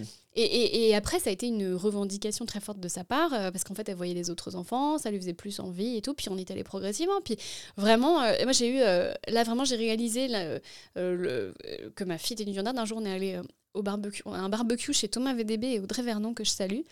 Et là, ma fille a senti les merguez pour la première fois de sa vie. Et ça a été une euh, boucherie vraiment dans, le, dans tous les sens du terme. t'en parles comme si c'était un drame. Ah oui, non, mais moi, ça a été un et choc. là, et été- là et en fait, ma j'étais- fille a vu les merguez. Et j'étais avec son père, parce que oui, avec son père, on est séparés, mais on est toujours très amis, donc on va au barbecue ensemble. Et donc moi, je voulais pas toucher la viande. Enfin, pour moi, c'était horrible. Et je voyais son père qui lui coupait des merguez, et encore une autre, et encore une autre, et elle qui vivait sa meilleure vie. Et, euh, et après, il y a eu un, un moment aussi où là, vraiment, on est un peu rentré en, en débat. Les premiers débats que j'ai eu avec ma fille, c'est pourquoi maman, tu ne manges pas de viande Et en fait, je lui expliquais, mais moi, j'ai été très carré avec elle. hein. Je lui ai dit dès le début, je lui ai dit en fait, pour manger de la viande, il faut qu'un animal, il donne sa vie, il faut qu'il aille au ciel. Moi, j'ai pas envie que les animaux ils aillent au ciel pour aller dans mon assiette en fait. Et, et là, vraiment, elle était dans le refus et elle m'a fait des scènes à mourir de rire, Sam. Genre au supermarché, quand il y avait bien plein de gens, Maman, tu ne me donnes jamais de viande, je veux de la viande. Parce que moi, je ne veux pas mettre de viande, je ne veux pas mettre de cadavres d'animaux dans mon frigo. Et donc, euh, voilà, et donc j'ai dû lui expliquer, mais euh, vraiment. Et, et- et d'ailleurs, c'était marrant de voir comment toute la famille, parce que je suis restée très proche de la famille de- du père de ma fille, comment eux ils ont joué le jeu, ils étaient hyper carrés quoi. Et ils faisaient tout comme je disais. Et donc on a, pas, on a transgressé. Bon, d'accord, le poulet, bon, d'accord. Puis maintenant, c'est d'accord le steak tartare chez mamie quoi. Donc enfin, ça n'a aucun sens. Ça n'a aucun parti sens. en couille. Ah ouais. T'as cédé un Ah truc. non, mais je maîtrise T'as ouvert rien. la boîte de Pandore. Je maîtrise plus rien Ah, là. débat. Est-ce qu'il n'y avait pas moyen de ruser et de lui faire un bon steak végétal. Si, si, là maintenant, Et je lui donne du, du Beyond Meat, du Beyond Meat et elle, elle n'y voit que du feu. Ah bah oui. Donc tu vois, c'est quand même. Si ma fille, grosse viandarde, n'y voit que du feu, c'est que vraiment. Mais moi, j'en mange hein, des steaks végétaux Ouais. et franchement, euh, ils sont bien foutus. hein. Ils sont Voilà. bien foutus. Après, ce qui est marrant, mais ça, c'est la blague qu'ont fait plein d'humoristes américains, c'est euh, si vous êtes si heureux, les véganes, pourquoi tout ce que vous faites, vous, vous, donnez des noms de, de vraie viande, genre steak de machin? Ouais. Pourquoi le steak vegan, Et il, parce qu'en plus, il a la forme d'une vache Non, mais t'imagines Moi, je réponds à ça très simplement. Je fais, déjà, on se fait des efforts pour sauver la planète que vous faites pas. Donc, en plus, il faudrait qu'on invente un nouveau vocabulaire. non, mais... Tu sais que maintenant, on n'a même plus le droit d'utiliser le mot crème. Parce que maintenant, bah non, en fait, ils ont interdit l'utilisation du mot crème pour les trucs euh, qui sont pas euh, laitiers. Sauf que va expliquer ça aux gens qui font de la crème de jour. Ah bah eux, par contre, ils sont, sont pas emmerdés, tu vois, ils peuvent utiliser Ah le mot ouais. crème. Donc en fait, on essaye de nous embêter sur des petits points comme Ah, c'est les lobbies de la viande. ça. Ouais, c'est c'est ça. les lobbies de la viande, ils mais ils pourront pas gagner contre le progrès. hein. C'est vraiment le progrès. Il y a vraiment une évolution des mœurs. Et même si les choses se feront pas euh, brutalement comme vous vous l'espérez du jour au lendemain, petit à petit, on voit clairement qu'il y a une évolution. C'est pas. Il y a plein de choses qu'on peut pas nier. Tu vois, la, souffrance animale, le réchauffement climatique. Même si plein de gens se, se refusent à ça. euh, Non, c'est bien. On a fait un, beau travail. On a avancé dessus et c'est cool. Ouais. Moi, franchement, je mange plus de viande rouge à la maison. Je te jure, ça me manque pas du tout. Je me fais des steaks, je déglingue des salades. Franchement, le jour où on va découvrir que les salades, elles ont des sentiments, je suis dans la merde. Parce que j'ai fait beaucoup de mal à la salade. Non, j'en parle dans mon spectacle, c'est un mythe. Ça, c'est aussi un argument euh, pro-viande, mais euh, viens voir mon spectacle, tu vois, j'en parle de la souffrance de la carotte. Ouais. C'est vrai? Mm. Je fais beaucoup de. Ouais, j'ai mangé beaucoup de trucs comme ça et puis ça va. et même si elle souffre, la salade, je veux dire, dans trois jours, elle sera fanée, elle va mourir. Donc, mange-la, franchement. Elle, est- elle a une durée de vie extrêmement courte, la salade. Mais c'est c'est marrant de voir comment la nature pense les choses. Moi, je fais hyper confiance à la nature. La nature, elle a pensé pour nous qu'il fallait qu'on mange la salade. Et elle a surtout pensé pour nous qu'il fallait pas qu'on mange autant de viande, en fait. Donc, à un moment donné, c'est bien qu'on. T'imagines la carotte si elle a des nerfs? Si elle, si elle souffre, comment elle doit avoir mal quand un lapin la mange? Parce Gars. qu'il la mange pas direct, il fait plein de petits. Gars, c'est vraiment mot pour mot le sketch que j'ai dans Mais mon- non. Ah ouais, je dis ça. Les mecs qui te disent la carotte quand on, a, quand on la mange, elle a mal avec le lapin et tout. Viens voir mon spectacle. Ah, il y a plein de gens qui ont cette réflexion-là Ah. avec le lapin? T'imagines même Oh merde, je suis pas. ringard. T'imagines même pas Je pensais avoir une réflexion un peu c'est originale. toute l'histoire de ma vie. C'est les gens qui me disent euh, et les lapins quand ils mangent les carottes. Mais sérieux? Ah ouais. Je suis dégoûté. Et en tout cas, ouais, je mange plus de viande rouge. Ça me manque pas. Par contre, euh, quand je suis au resto, ben j'en commande. je commande ouais. une bonne viande et je pense que si tout le monde faisait ça, euh, ah va. Oui, ça évite les frustrations. Et puis si on pouvait aussi améliorer la manière dont on tue les animaux, euh, pas le faire de manière. euh, Enfin, les gens dans les abattoirs qui tuent les animaux salement, enfin, Il y a beaucoup de violence en eux, en fait. vous, avez, vous avez pas d'âme. Enfin, Ah, le truc, c'est que c'est un métier violent, donc qui, qui, qui réveille une violence, et après, c'est sans fin. C'est la violence amène la violence, et, fait. tu vois bien que les animaux, ils ont une conscience, qu'ils sont intelligents. Bah, moi, je vois bien, mais il y a plein de gens qui voient pas. Non, mais je veux dire, il y a tellement de vidéos sur les réseaux sociaux. Pas plus tard qu'hier, j'ai vu une vidéo d'un chat Est-ce que qui portait un bébé singe. Est-ce que... Oui. Qui porte, c'était, c'était son, c'était son enfant. Enfin, tu vois bien que le chat, il s'est dit bon, je suis en galère, j'ai pas d'enfant, t'as pas de Ouais. parents, viens, on Mais on sait s'associe. qu'un cochon, ça a le quotient intellectuel d'un enfant de 1 an. Un cochon peut faire un puzzle de 5 pièces. Waouh. Donc, euh, ouais, tu verras plutôt en jambon de la même manière. C'est vrai que je mange, je mange encore pas mal de jambon et de dinde. C'est vrai que j'en non, mange non, mais je suis pas là pour culpabiliser qui que ce soit. Mais puisque tu amènes le sujet sur la table, je... Mais c'est important. C'est Bah oui, c'est important. ouais. Euh, mais ouais, ça, ça a évolué. Donc ta fille est grosse viandarde. ça, me, Pour l'instant. ça me fracasse. Mais je pense effectivement que c'est une bonne chose de la laisser manger et peut-être qu'elle prendra conscience un jour. Parce que si on la bloque là, elle va faire des dingueries plus tard, elle va se venger, elle va, elle va y aller encore plus à fond. Donc euh, Exactement. franchement, ma fille, mange. Moi perso, voilà, je te, je te dis mon avis. Après, tu fais ce que tu veux. Euh, voilà quoi. Mais c'est intéressant. Donc, euh, Christine, grande engagée euh, dans la cause végane et animale. Mais avant ça, avant ça, d'après vous, qu'a été Christine? Quel métier a-t-elle fait que vous ne soupçonnerez pas? T'es content, hein? Je suis content parce que j'ai tellement pété un câble quand j'ai découvert ça. je scroll sur Instagram, je scroll, je scroll et je vois des vidéos. Je tombe sur un réel de Christine qui dit Bon bah voilà, euh, bah moi avant euh, j'ai été stripteaseuse. Et là, je remonte le scroll, je What? What? What? T'as été stripteaseuse, Chris? Mais Ouais. cette fille a mille vies Pendant 4 mois. 4 mois seulement? Et tu disais dans ton, dans ton, dans ton réel, bah moi j'avais trop peur qu'on le découvre, etc., machin et tout, ça peut être la honte et tout, mais je crois que la vraie honte dans ce métier, c'est quand tu veux le faire mais qu'on t'engage pas. quand tu postules. Mais euh, c'était comment ce métier de striptease alors? Bah, déjà, il faut s'interroger sur pourquoi j'ai choisi de faire ça. Euh, c'est pas anodin. C'est-à-dire que moi, j'avais pas du tout. euh, C'était en 2008, donc j'avais 26 ans. euh, Je, je fréquentais toujours euh, les gens qui. qui Mais t'étais humoriste à l'époque? Ah bah, Je débutais, ouais. Et, euh, et- Tu lâchais pas la scène Non, non, et en fait, je pense que quand tu as été abusé sexuellement, tu intègres qu'en fait, instrumentaliser ton corps, finalement, c'est une chose, euh, t'es- tu t'es bonne qu'à ça, entre guillemets. tu vois. Parce que j'ai mis du temps à conscientiser ça, mais à l'époque, oui, je me disais, je suis une chose sexuelle, je suis une chose sexualisée, sexualisante, sexuée, tout ce que tu veux, mais je suis, oui, je suis bonne qu'à ça. On, on m'aime que quand je me sexualise, en fait. Tu Et- réponds à une question que je m'étais toujours posée. Ouais. C'est quand je voyais des, des meufs euh, trop bonnes dans des vidéos porno. Et euh, je me dis, mais comment cette fille, elle est arrivée là-dedans? Est-ce que elle a toujours aimé le porno et elle s'est lancée là-dedans? Ou est-ce qu'en fait, toute sa vie, tout le monde lui a dit, t'es trop bonne, t'es trop bonne, et elle s'est rendue compte inconsciemment que bah, finalement, il y a un truc à faire là-dedans, quoi, vu qu'on t'a ramené à ça toute ta vie C'est toujours une question que je me suis posée. Est-ce que c'est une vocation ou est-ce qu'on t'a rentré ça dans la tête, t'es trop bonne, t'es trop bonne, fais ça, fais ça, fais ça, et au bout d'un moment, bah, t'y vas. Un peu comme toi, t'avais été Ah, abusé. c'est- c'est typiquement Donc ce tu t'es dit, bon bah Ouais. on m'a clairement dit que j'étais inconsciemment, je suis peut-être bonne qu'à ça. Bon bah je vais là-dedans. Et après il y a d'autres gens qui, qui eux sont abusés et qui vont là-dedans, mais c'est une manière pour eux de, se réapproprier leur corps et de se dire euh, maintenant je vais là-dedans, mais c'est moi qui le décide. Ouais. Voilà. Et du coup, tu vois, quand un mec me sexualise, maintenant, ça me fait beaucoup de mal. J'en parle dans mon prochain livre, là, qui sort, donc euh, de la personne avec qui j'ai vécu une histoire euh, cette année et qui m'a fait du mal. Je, je pense que lui, pour le coup, c'était pas du tout un pervers narcissique, je pense que lui, il se rendait pas du tout compte. Et en fait, un jour, il m'avait annulé un rendez-vous une heure avant, donc, pff, non, trois heures avant. Et, j'étais pas bien du coup parce que j'avais vraiment très très envie de le voir. Et du coup, il me dit, euh, pour me faire pardonner, est-ce que tu veux qu'on fasse un truc de fou? Et moi, tout de suite, truc de fou, je pense week-end à Venise. Je suis à fond, quoi. Et en fait, je fais truc de fou, c'est-à-dire, puis tu sais, il fait durer le suspense et tout, et là-dessus, il me demande de venir le sucer dans son bureau. Ah, et j'étais broyée, Seb. J'étais broyée, j'ai pleuré toutes les larmes de mon corps. Et, et je, et je pense qu'il est loin de se douter que je me suis mise dans cet état-là. Il va le découvrir en lisant le livre. Euh, mais parce que vraiment, là, ça appuyait vraiment euh, sur mon complexe de je ne suis bonne qu'à ça. Tu vois, alors que Ah. moi, j'avais juste envie qu'il m'aime, en fait. Tu vois. Euh, Mais et- souvent les mecs ont fait ça. bah ouais, c'est très violent, c'est très violent. Il m'a pas dit viens me sucer dans il, dit, Non, mais il m'a dit viens passer une heure dans mon bureau. Donc je me doutais bien que c'était pas ouais, pour jouer au Scrabble. nous on a, on a une pensée comme ça et vous Ouais. vous êtes beaucoup plus cérébral et on n'est pas à la hauteur de vos espérances. Non mais c'est Mais non, mais quand même, un truc de fou. Excuse-moi, mais euh, euh, c'était quand même extrêmement goujat. C'était.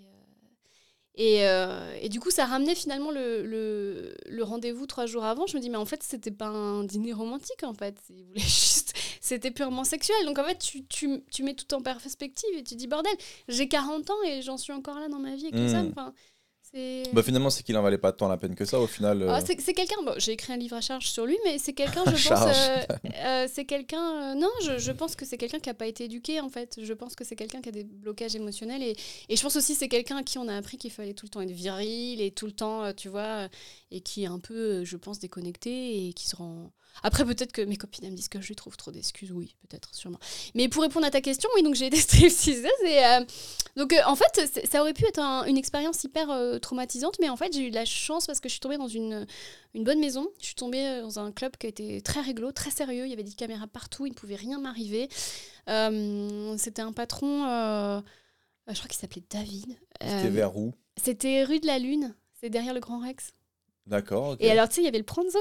Ouais. Et alors, des loin. fois, je, je travaillais, donc je, je faisais mon truc, et puis après, j'allais au Pranzo avec mon sac, et dans mon sac, j'avais mes affaires de Mais stripteaseuse. moi je te voyais à cette Mais époque-là. oui, ouais, ouais. On se parlait et tout. Mais j'ai dû te parler après avoir Et fait. tu euh, revenais de. Ah, c'est ouf.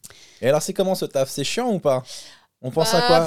Est-ce que tu penses à faire tes courses quand tu danses? Honnêtement, c'est quelque chose que je pourrais plus refaire. Il faut être, euh, faut être un peu anesthésié dans sa tête. hein. Je pense que faut avoir un rapport à sa sexualisée, à sa à sa sexualité, euh, qui est un peu. alors, moi, je pense que j'avais un rapport à ma sexualité qui était clairement dysfonctionnel puisque je pensais que j'étais bonne qu'à ça.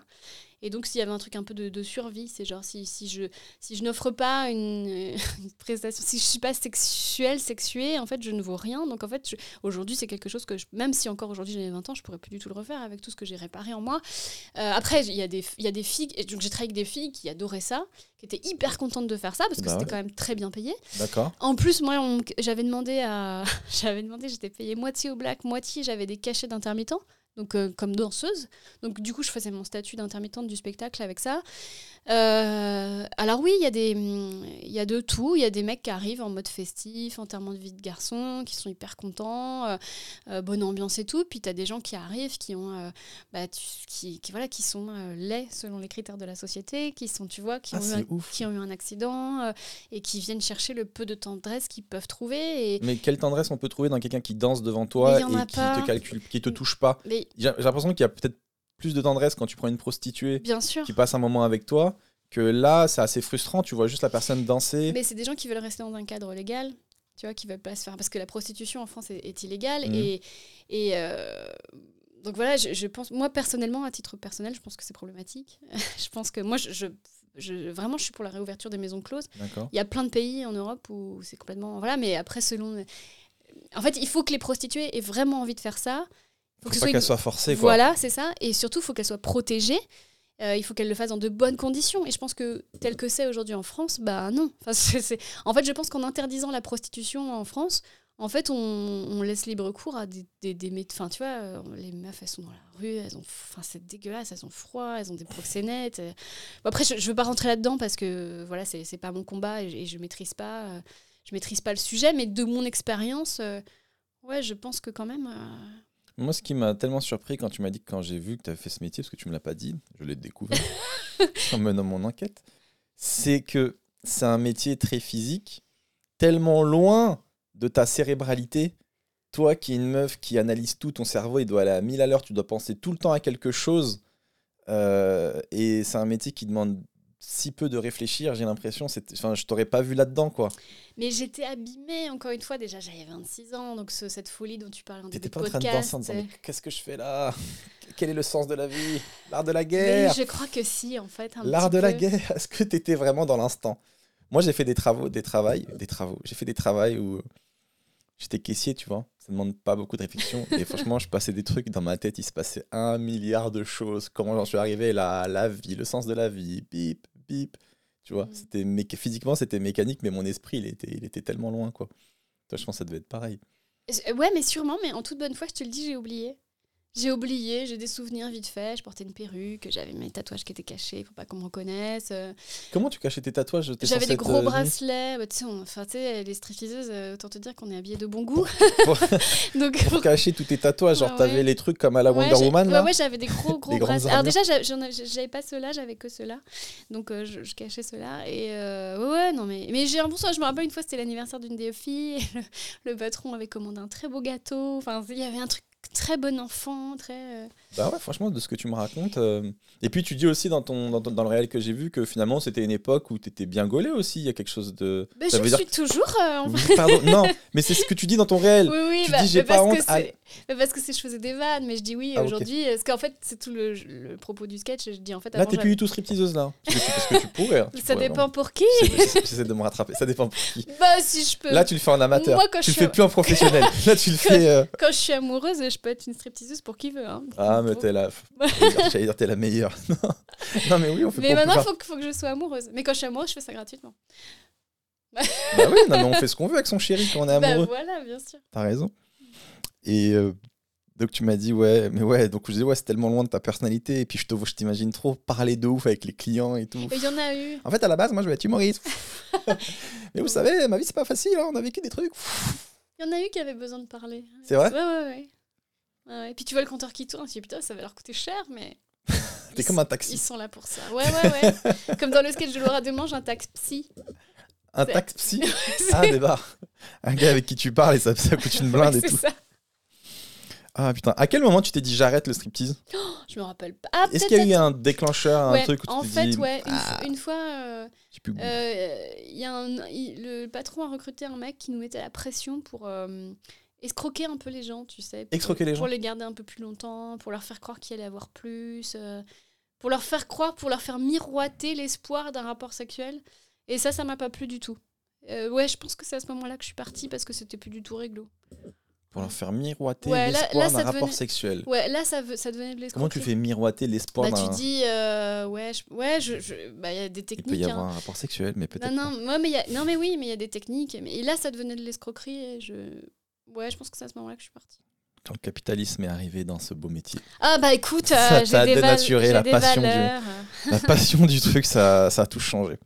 Ouais. Alright. Tu m'as dit qu'il t'est arrivé un truc de dingue aussi, une histoire de malade. euh, mais tu m'en as pas dit plus. Tu m'as dit c'est ma rencontre avec Brian Joubert. Alors c'est pas ma rencontre avec Joubert. C'est-à-dire qu'en fait, tu m'as dit de raconter un truc euh, de dingue. Je voulais raconter ça parce qu'il y a, y a une leçon philosophique Ah. derrière ça. C'est-à-dire qu'en fait, euh, quand j'ai commencé l'humour en 2007, euh, j'ai découvert un milieu qui était très compétitif et ça me faisait très peur. Et en fait, je tombe sur une interview de Brian Joubert, donc qui était patineur artistique. Il était chez Ardisson. Donc c'est il y a très longtemps, on est vraiment en mars 2007. Et en fait, Ardisson, bon, on connaît tous Ardisson, et vraiment le pousse dans ses retranchements. Tu sens qu'il a décidé de le faire chier. Et il lui dit, mais vous savez, vous avez un concurrent, il a dit ça sur vous, ça sur vous, ça sur vous, et Uh-huh. c'est hyper violent. Ouais, et tu vois, Brian ouais. Joubert, là-dessus, il dit, ah bah ouais, je sais, et ces remarques-là, elles sont dans mon casier, et je les lis tous les matins en allant m'entraîner.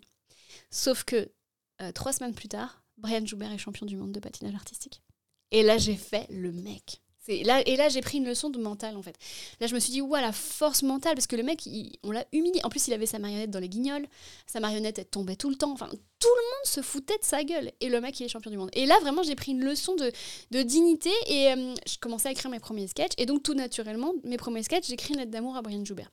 Parce qu'évidemment, il Naturellement. parce qu'il faut sexualiser. Non, mais parce que tu vois, c'est intéressant, parce que je suis jeune et je me dis, je peux pas juste être admirative, c'est un mec, donc je dois être amoureuse de lui. Tu vois, donc j'écris un sketch. Alors que pas du tout, c'était vraiment une, euh, je dirais, une admiration qui était purement, euh, je dirais, sp- spirituelle. Et donc ce sketch, il marche très bien. Et c'est un des sketchs grâce auquel euh, je suis rentrée au Jamel Comedy Club. Et donc, euh, euh, Deb Jam, donc la prod de Jamel, euh, bah, ils veulent bien faire, donc les années passent, et là on est en 2014, et ils disent tiens, on va faire une surprise à Christine, et on va lui faire rencontrer Brian Joubert. Trop bien. Ouais, trop cool. Donc nous voilà partis dans avec les stars où il était candidat avec je sais plus qui y avait comme humoriste avec moi, il y avait Kevin Razi. Et puis donc rencontre avec Brian Joubert. Et là on est en mode fan 2. Attends, mais vraiment, c'est hyper humiliant pour moi parce qu'il y a un côté tout d'un coup on me renvoie au truc de fan.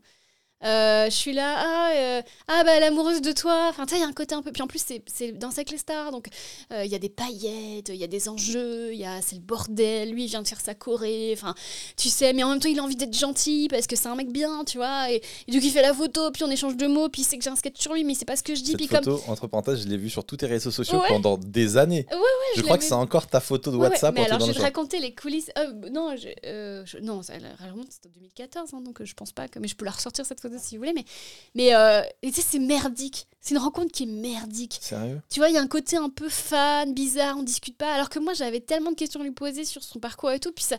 Et après, il part, et puis là-dessus, je fais, mais pourquoi je rentre chez moi? Je fais, Pourquoi j'ai dit ça? Pourquoi j'ai fait ça? Mais pour... je suis juste la meuf qui est amoureuse de lui maintenant pour lui. Enfin, c'est ridicule, c'est même pas vrai. enfin. Et après, bon, en 2014, j'ai ce souvenir-là. Lui, il arrête la compète après. Donc, il disparaît des médias. Et moi, je fais ma vie et tout ça. Je décide de créer Gamberge, donc mon podcast, mon nouveau podcast, il y a trois mois. Et donc là, je fais la liste des invités. Et là, je me dis, putain, j'aimerais bien faire un podcast sur le mental. Mais en fait, euh, qui d'autre pour me parler du mental que Brian Joubert et, et je me rappelle de cette anecdote, euh, de Hardisson et tout. Et je me dis, allez, chiche, je, je, je- je vais le chercher. Puis je vais... Et puis là, je vois que sur les réseaux sociaux, il n'existe plus. Alors qu'il avait fait danser avec les stars, donc il avait quand même son compte avec une étoile bleue à l'époque, il avait des dizaines de milliers de followers. Là, je vois qu'il a complètement disparu des radars. Qu'est-ce qui s'est passé, Brian Et fini, je finis par le retrouver un petit compte hyper isolé sur, Instagram. Oui, figure-toi. Ah ouais, sans. Non mais et du coup je vois son compte euh, Brian Coach, ça, je me dis mais c'est lui ou c'est pas lui enfin. Donc j'écris et je lui parle de mon projet et il, me répond qu'il se... Alors surtout qu'entre temps il y avait une petite humiliation, c'est que la prod de Jamel m'avait donné son numéro de téléphone et en fait euh, donc le, nouvel an d'après, après Danser avec les donc trois mois après Danser avec les stars, je lui envoie un message de bonne année. Et en fait, il m'écrit hyper gentil, il me dit Merci beaucoup Christine, dans l'espoir de te rencontrer un jour. Sauf qu'on s'était rencontrés trois mois avant. Donc je me disais Ah oui, donc vraiment le mec qui voit pas qui je suis. Bah oui, mais des gars comme, les gars comme ça, surtout à son niveau à l'époque, il doit Bah. rencontrer combien de fans, combien de gens? Exactement. Toi, tu t'es monté la tête, tu te dis putain, il croit que je suis amoureux, etc. Il sait même plus qui t'es, il est passé à autre chose. Mais il répond quand même un truc il gentil cool. parce que c'est un, mec, un génial. Et donc, euh, je, je le contacte sur Instagram en me disant Attends, le mec là, il a 2000 followers, ça peut pas être lui en fait. Mm. Et il me répond Oui, je me rappelle de toi, avec plaisir pour faire ton podcast. Par contre, je suis à Poitiers, donc il faut venir à Poitiers. Et donc, je fais aller-retour Poitiers en voiture, euh, bah, c'était euh, le mois dernier. Et donc, j'arrive, et là, vraiment, c'est, tu sais, comme dans les films, comme si on avait voulu faire deux scènes euh, qui se répondent, mais qui sont radicalement différentes. Enfin, le contraste. Donc là, on n'est plus du tout dans sa avec les stars. Il me rejoint dans sa patinoire à Poitiers. C'est la patinoire, on est chez lui, tu vois. Lui, il sort de, d'entraînement, parce que maintenant, il est entraîneur. Donc il est, il, est en sueur et tout. C'est plus du tout le mec qui était maquillé en costume à paillettes à danser avec les stars. Le mec, il est juste lui-même. Il est content de parler dans un podcast et là-dessus, il me propose d'enregistrer le podcast. Dans ce- Au début, je crois que c'est un placard, mais en fait, pas du tout. C'est son vestiaire. Mais en fait, il y a C'est tellement. horrible ce que tu viens de dire. Mais non, C'est mais, je lui ai dit dans le En fait, podcast. c'est sa maison. Moi, je croyais que c'était, un petit KGB. Et en fait, Oui. c'était chez lui. Il y avait ses enfants et tout. C'est ça. Pardon.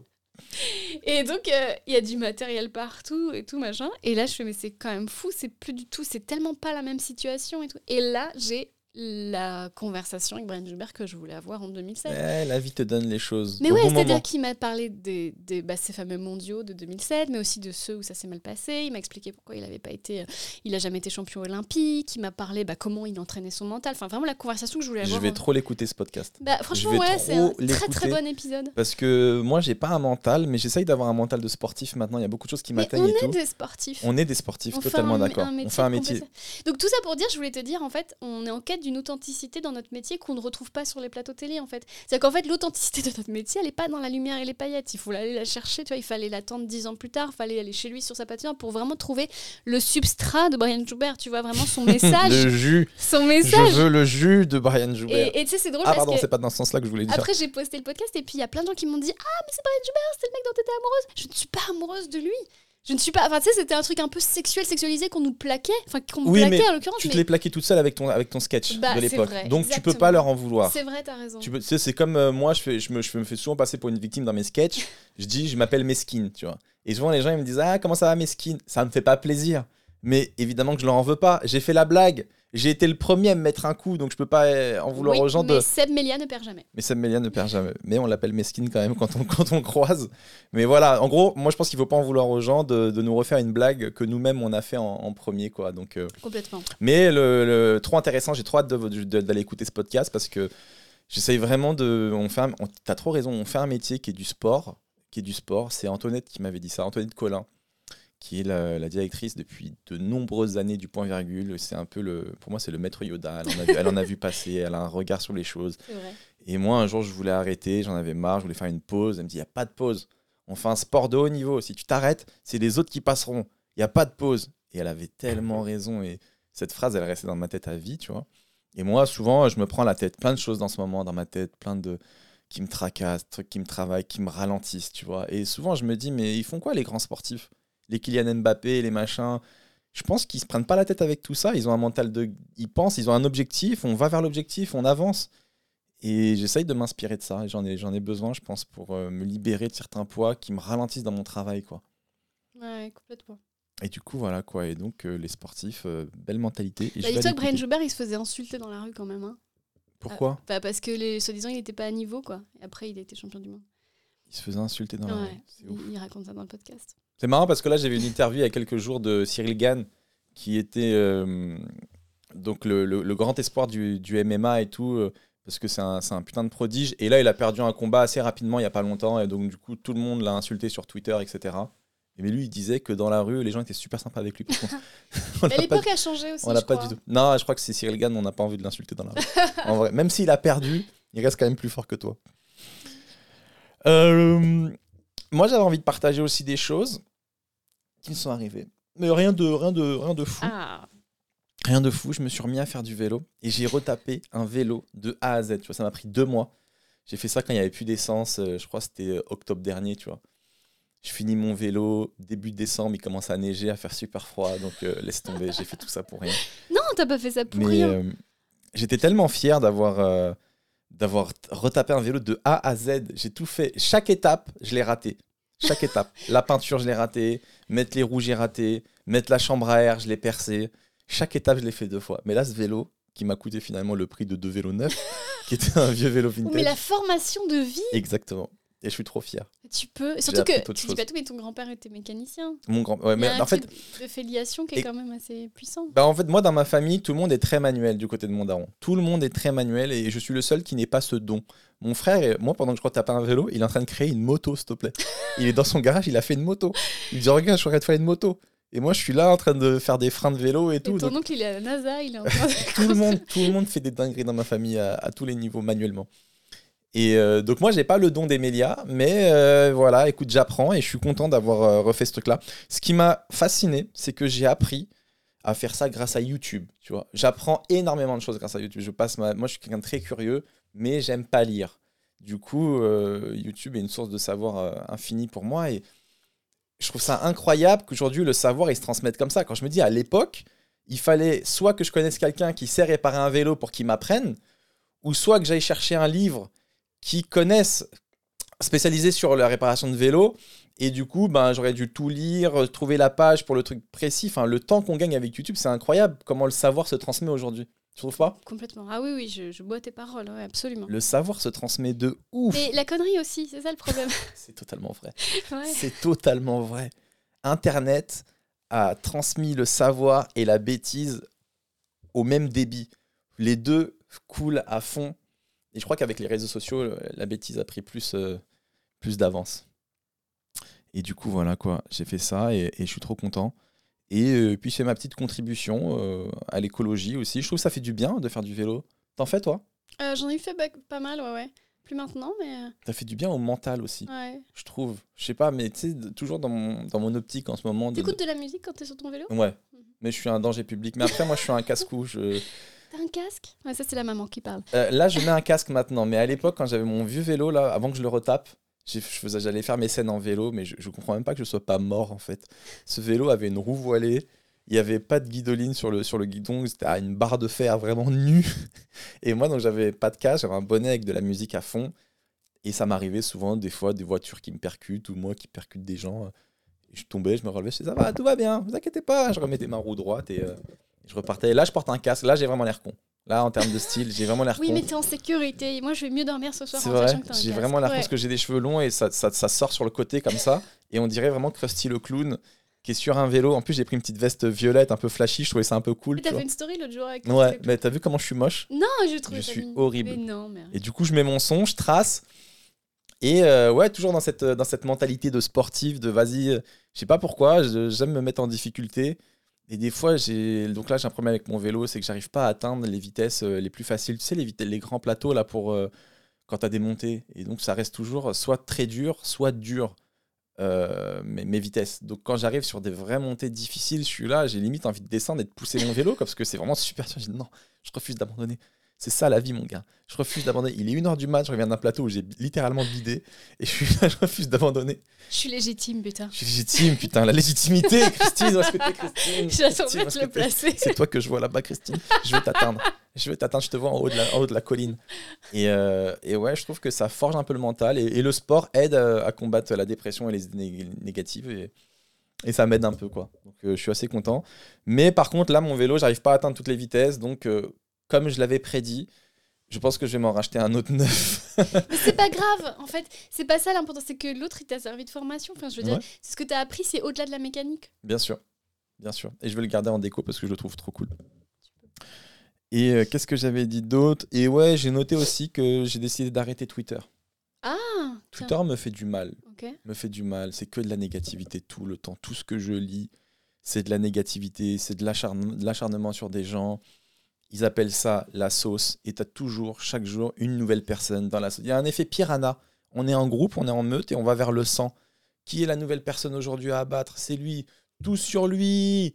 C'est des gens, à juste titre, hein, souvent ils ont fait du mal et tout, mais c'est glauque, quoi. C'est glauque, c'est de l'acharnement. Je, je me sens pas spécialement mieux, ça me prend du temps.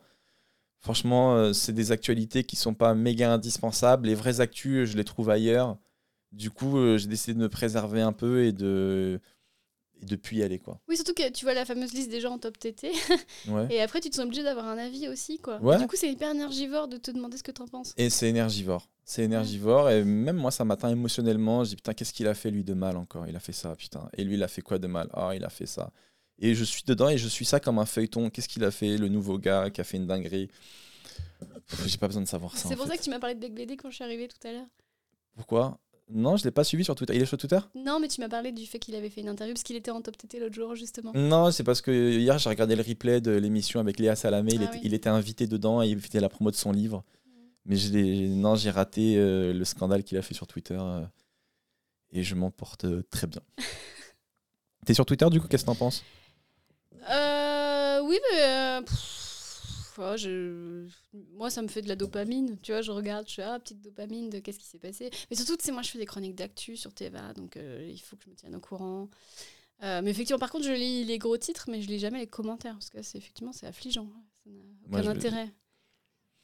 Ouais, moi, ça- c'est un enchaînement d'histoires glauques. À chaque fois, il y a que des trucs glauques. La dernière fois, il y avait un gros, il avait un petit gros, il avait violé un autre gars. Et t'es là et tu ah suis ça. oui, j'ai vu ça. ouais, et ouais. tu suis ce truc-là Ouais. comme un feuilleton. C'est juste glauque. Pourquoi je, sais, je sais que le monde va mal, j'ai pas besoin de le voir dans tous les. Et puis là, tu mets même un visage sur quelque chose, tu vois. Ah, ça me fait bader. Donc voilà, on teste ça. J'ai vu qu'il y avait plein de rostas qui avaient dit Moi, je quitte Twitter pour, mon, pour ma santé mentale. Bah, moi aussi. Je suis même pas connu, la honte. je quitte Twitter quand même pour ma santé mentale. Euh, on passe au thème de l'invité. Je t'avais demandé s'il y avait un thème que tu voulais aborder et tout. Et un- tu m'as dit un truc qui je trouve trop, euh, qui me fait trop rire, c'est les coachs sentimentaux. Ah, tu m'as dit un truc relou. Tu m'as dit un truc relou. non, mais ça j'avais. Mais Ah. du coup, j'ai trouvé ça cool ce que tu m'as dit. Donc ça te saoule Ah. les, les coachs euh, sentimentaux. Ouais, j'en parle beaucoup dans mon prochain livre. En fait, ça m'a coûté cette année. Parce qu'en fait, donc, euh, je, je repense à ce gars dont je t'ai parlé. En fait, euh, euh, je suis tombée amoureuse d'un gars. euh, ça s'est pas passé comme je voulais. Donc, je me suis tournée vraiment vers des conseils, des gens qui donnaient des conseils, donc des coachs sentimentaux qui étaient hyper Des gens suivis. dont c'est le ah voilà, des Voilà. gens dont c'est le métier, Ouais. pas des amis parce qu'on est tous le coach sentimental de, nos- Oui, de mais nos alors, potes. les amis sont imbibés par cette philosophie. Qui est les hommes, il faut les laisser respirer. Suis-moi, je te fuis, fuis-moi, je te suis. Euh, faut pas dire que tu as des sentiments parce que les hommes ont peur des sentiments. Et résultat, finalement, on protège bah, les connards, parce que c'est le thème de mon prochain livre, on les protège parce qu'en fait, on les confronte jamais, parce qu'on a peur de les perdre.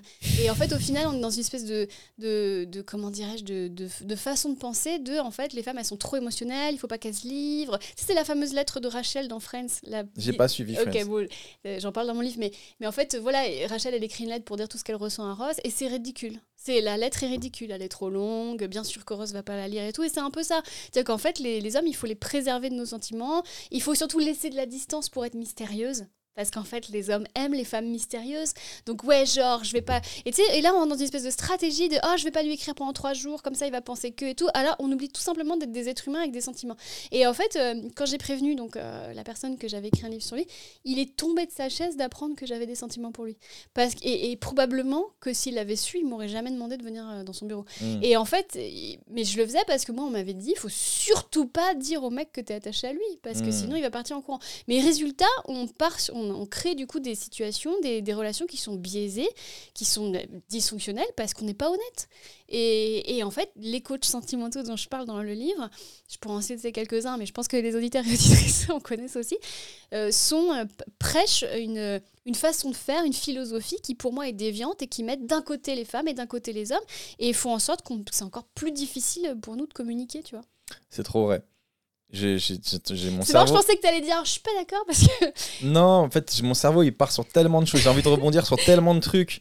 D'un côté, ton Bah. analyse elle est vraie, les rapports sont faussés parce qu'on a établi des règles et euh, du coup chacun joue sa partition. qui sont des et on constructions. n'est pas honnête. Des- Mais d'un autre côté, est-ce que ces constructions ne partent pas de choses véridiques? Par exemple, on a cette idée que les femmes sont plus cérébrales que les hommes. Évidemment, je pense qu'il y a des hommes cérébraux, je pense même que j'en fais partie. Mais est-ce qu'il n'y a pas une plus grande sensibilité Mais chez les femmes? Cérébraux Je sais pas si c'est vrai ou pas. senti- senti- Il paraît même que votre cerveau il fonctionne pas pareil que le nôtre. Il y a une- la partie des émotions est plus utilisée que, que l'autre Alors, en fait, partie. Est-ce que c'est un mythe ou une légende? Je sais pas. Alors, c'est les deux en même temps. C'est vrai que le cerveau, il est plastique. Le cerveau, il s'adapte. Il se trouve que euh, les choses sont, sont établies comme ça parce qu'on est dans une société patriarcale depuis des millénaires. Donc, en fait, la femme, elle s'est adaptée. Mais en fait, on peut se désadapter ou, ou en fait, recréer d'autres Mais pour ça, il faut déconstruire ces, ces, ces- ces comportements et, et- et- et construire quelque chose à la place. Et tant qu'il y aura des coachs qui nous diront euh, les femmes sont trop émotionnelles, euh, les hommes ont besoin d'espace, on ne déconstruira rien. On ne déconstruira rien du tout et on continuera à, à- à être dans la Par stratégie. exemple, nous on nous apprend à offrir des fleurs et dans la vérité, ça marche. Bah, on nous des- dit les filles aiment les fleurs. Moi je comprends pas mais il y a pourquoi des vous aimez hommes les aussi. fleurs. Mais il y a des hommes On aussi vous qui aiment les fleurs, fleurs. vous êtes contente. Mais il y en a. Bah voilà, c'est une règle qui marche. Mais parce que les fleurs. Pourquoi vous aimez les fleurs déjà, poteau Faut à un moment donné, il va falloir nous expliquer. Mais parce qu'en fait, c'est devenu un, un- le, bouquet de fleurs, c'est euh, c'est aussi une, comment dirais-je, un, un code social. T'es invité à dîner, t'offres des fleurs. Tu vois ce que je veux dire? C'est, je, pff, j'en sais rien. Il y a des hommes à qui ça fait plaisir, à qui on offre des. Moi, j'offre souvent des fleurs à des hommes pour des anniversaires. Ah bah oui, oui, oui. Et après, tu te retrouves à écrire des livres sur eux. ils, te retrouvent, ils te trouvent bizarre. Non mais c'est drôle, j'avais offert un bouquet de fleurs. euh, Ah, un- pour un anniversaire, c'était pas un gars Ouais, qui ouais, drague. et il m'a... Non, non, non, c'était Bernard, si tu me regardes. Et il m'a... j'arrive avec mon énorme bouquet de fleurs qui m'a coûté une blinde. Et il fait Oh, de l'herbe Mais c'est vrai qu'en fait, C'est vachement quand tu mets ça en perspective, révélateur. tu dis Oui, c'est vrai que je viens de taper 70 balles dans de l'herbe. C'est en comme fait. si moi j'arrive chez une meuf et je lui offre une PS5. Mais moi, En fait, j'adorerais que t'as- tu m'offres une PS5. Ah d'accord, ok. Parce que j'allais dire, t'as offert des fleurs parce que ça fait plaisir. à- t'as- offert un truc qui toi te ferait plaisir si on te l'offrait. Même pas... Moi, offre-moi une PS5. C'est vrai? Ah, mais j'adorerais. Mais tu vois, d'où tu t'es parti du principe qu'une femme ne voudrait pas d'avoir Je une suis PS5 parti sur, D'où t'es euh, parti du sur mon expérience perso de, de- de- des gens que j'ai croisés. C'est sérieux, Ok. les meufs que j'ai croisées n'aimaient pas les consoles. Et je pense qu'il faut arrêter, de toute façon, il y a un truc qui va pas, Seb, Oui, c'est qu'il faut arrêter de dire les femmes, les hommes. Faut Je dire. me base que sur, mon, que sur la majorité des gens que j'ai croisés. Ouais, mais pourquoi faire? Ça sert à C'est mes propres statistiques basées sur mon expérience. Il y a autant de personnes qu'il y a de personnes. Je sais, mais est-ce que c'est pas la base de l'être humain de se baser sur notre vécu? Tu vois, tu manges de la merde une fois, bah, bon bah si c'est tu te pas bases bon. sur ton vécu, d'accord, mais euh, par exemple, un coach sentimental. merde, hein, pour je non, mais pour revenir au coach sentimental, d'où il se base sur son vécu pour me donner des expériences, à- pour me donner des conseils à oui, moi. non, mais alors déjà, l'idée des coachs, ça veut dire que. Bah, moi, je suis, je suis d'accord là-dessus. C'est des gars, à quel niveau de prétention il faut être pour se dire je gère tellement les relations avec les femmes que je peux vous expliquer le mode d'emploi? Oui, c'est ça. il y a- il y a une manière comme ça. Moi, j'ai regardé beaucoup de vidéos comme ça quand je m'étais fait larguer, j'étais pas bien et tout. Et tu dis, mais ce, en fait, tu regardes la vidéo d'un mec, t'as l'impression qu'il a réussi sa vie. Il est musclé, il est beau gosse, il a une chemise, une belle On chemise. doit et- parler du même alors. Qui On est parle trop serré, sa chemise une chemise trop serrée avec des gros pecs. Ouais. Et il est comme ça, il vais expliquer, les femmes aiment qu'on fasse Et ça. Et dit, après, il faut mesdames, laissez-nous, laissez-nous de la distance. Mesdames, laissez-le respirer. Et en fait, juste, il, il- il continue de nourrir un, un fonctionnement qui est, bah, qui est, euh, Qui est- est dommageable pour une femme qui souffre, par exemple, tu vois. Ou pour un homme qui aurait peut-être envie qu'on lui dise qu'on l'aime. Tu vois ce que je veux dire? Parce que moi, mon expérience, du coup, ce que je raconte dans mon prochain livre qui sort le 11 mai, le jour où j'ai rencontré le connard de trop, c'est que moi, j'étais en souffrance et ces coachs-là, ils me disaient ne communique pas ta souffrance. Alors que quoi de plus naturel et de plus juste de dire à un mec, en fait, ne me demande pas de venir te sucer dans mon bureau, dans ton bureau, en fait? Mais en vrai, est-ce que t'as ma... pas mal interprété ce qu'a dit le coach? Enfin, je... Parce que ce que tu dis là, c'est évident que t'aurais dû le dire au gars. J'ai fait vraiment tout ce que m'a dit de faire euh, le coach. Et en fait, qu'est-ce que ça... Attends, excuse-moi, t'as vraiment pris un coach que t'as payé Ah non, non, en fait, j'ai donc euh, en fait, j'écrivais un livre. Du coup, euh, j'étais aussi dans une démarche de, de recherche et de compréhension, donc j'ai tout essayé. Et oui, j'ai suivi les, les conseils du coach, notamment ce- ce- cette technique qu'on appelle le no contact. Tu connais?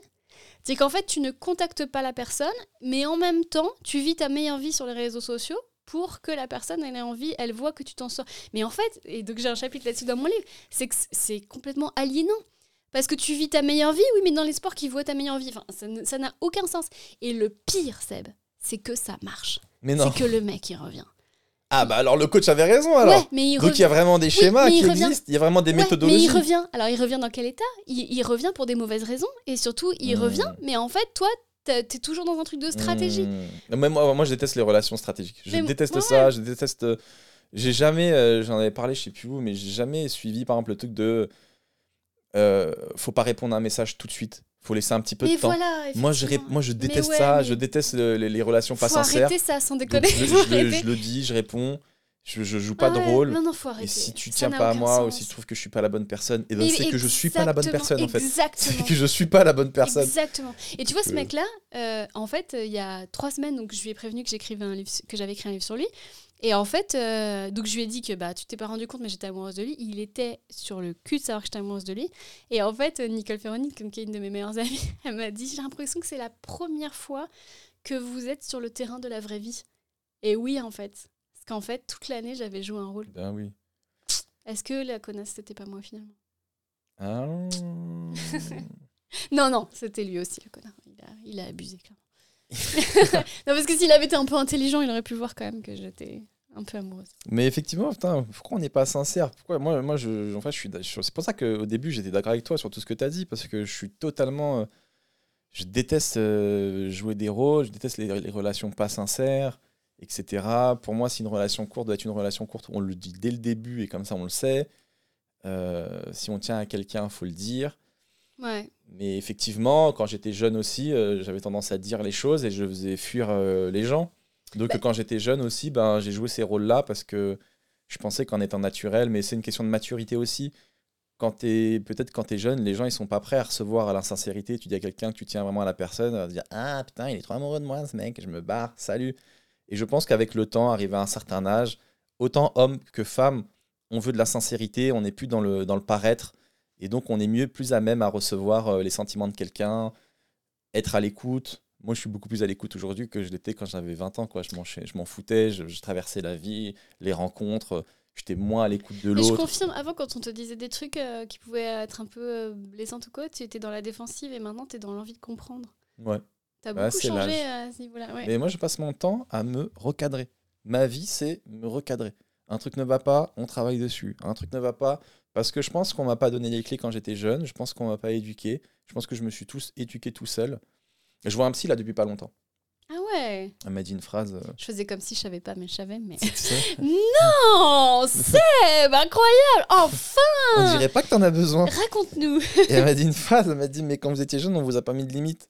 C'est pour ça, c'est dur maintenant vous-même de vous en mettre et de, et de vous auto-éduquer, et de vous remettre droit, parce qu'on m'a pas donné les clés. Donc je passe mon temps à me rééduquer. Et euh, je le fais volontiers parce que j'ai envie d'être une meilleure personne. Et, euh, et du coup, ouais, j'arrive à un âge où je suis beaucoup plus dans la compréhension. euh. Mais c'est vrai que j'étais beaucoup sur la défensive, mais c'est parce que quand tu te fais attaquer non-stop, euh, t'es toujours sur la défensive. Quoi. Quand t'as beaucoup été attaqué, quand j'étais jeune, on me disait que j'étais vindicatif. Je dis, mais que, veut dire ce mot vindicatif? J'ai compris ce qu'il veut dire, mais je comprenais pas. T'es vindi... Je- Ah, ah, mais t'en veux à la terre entière? On t'a attaqué toute ta vie? T'es comme un chien enragé. C'est le pire, c'est que des fois, je vois des éducations de chiens dans, sur YouTube. c'est exactement ma life. Il y a un Rottweiler, il attaque tout le monde. Et c'est parce qu'on l'a pas éduqué. Et après, on lui, on lui apprend que les, les gens sont pas méchants, que les autres chiens sont pas méchants, et après, il devient gentil. Je dis, putain, sa mère, je suis un yinche. je suis un yinche qu'on Bah pas éduqué. Je suis Danny the Dog.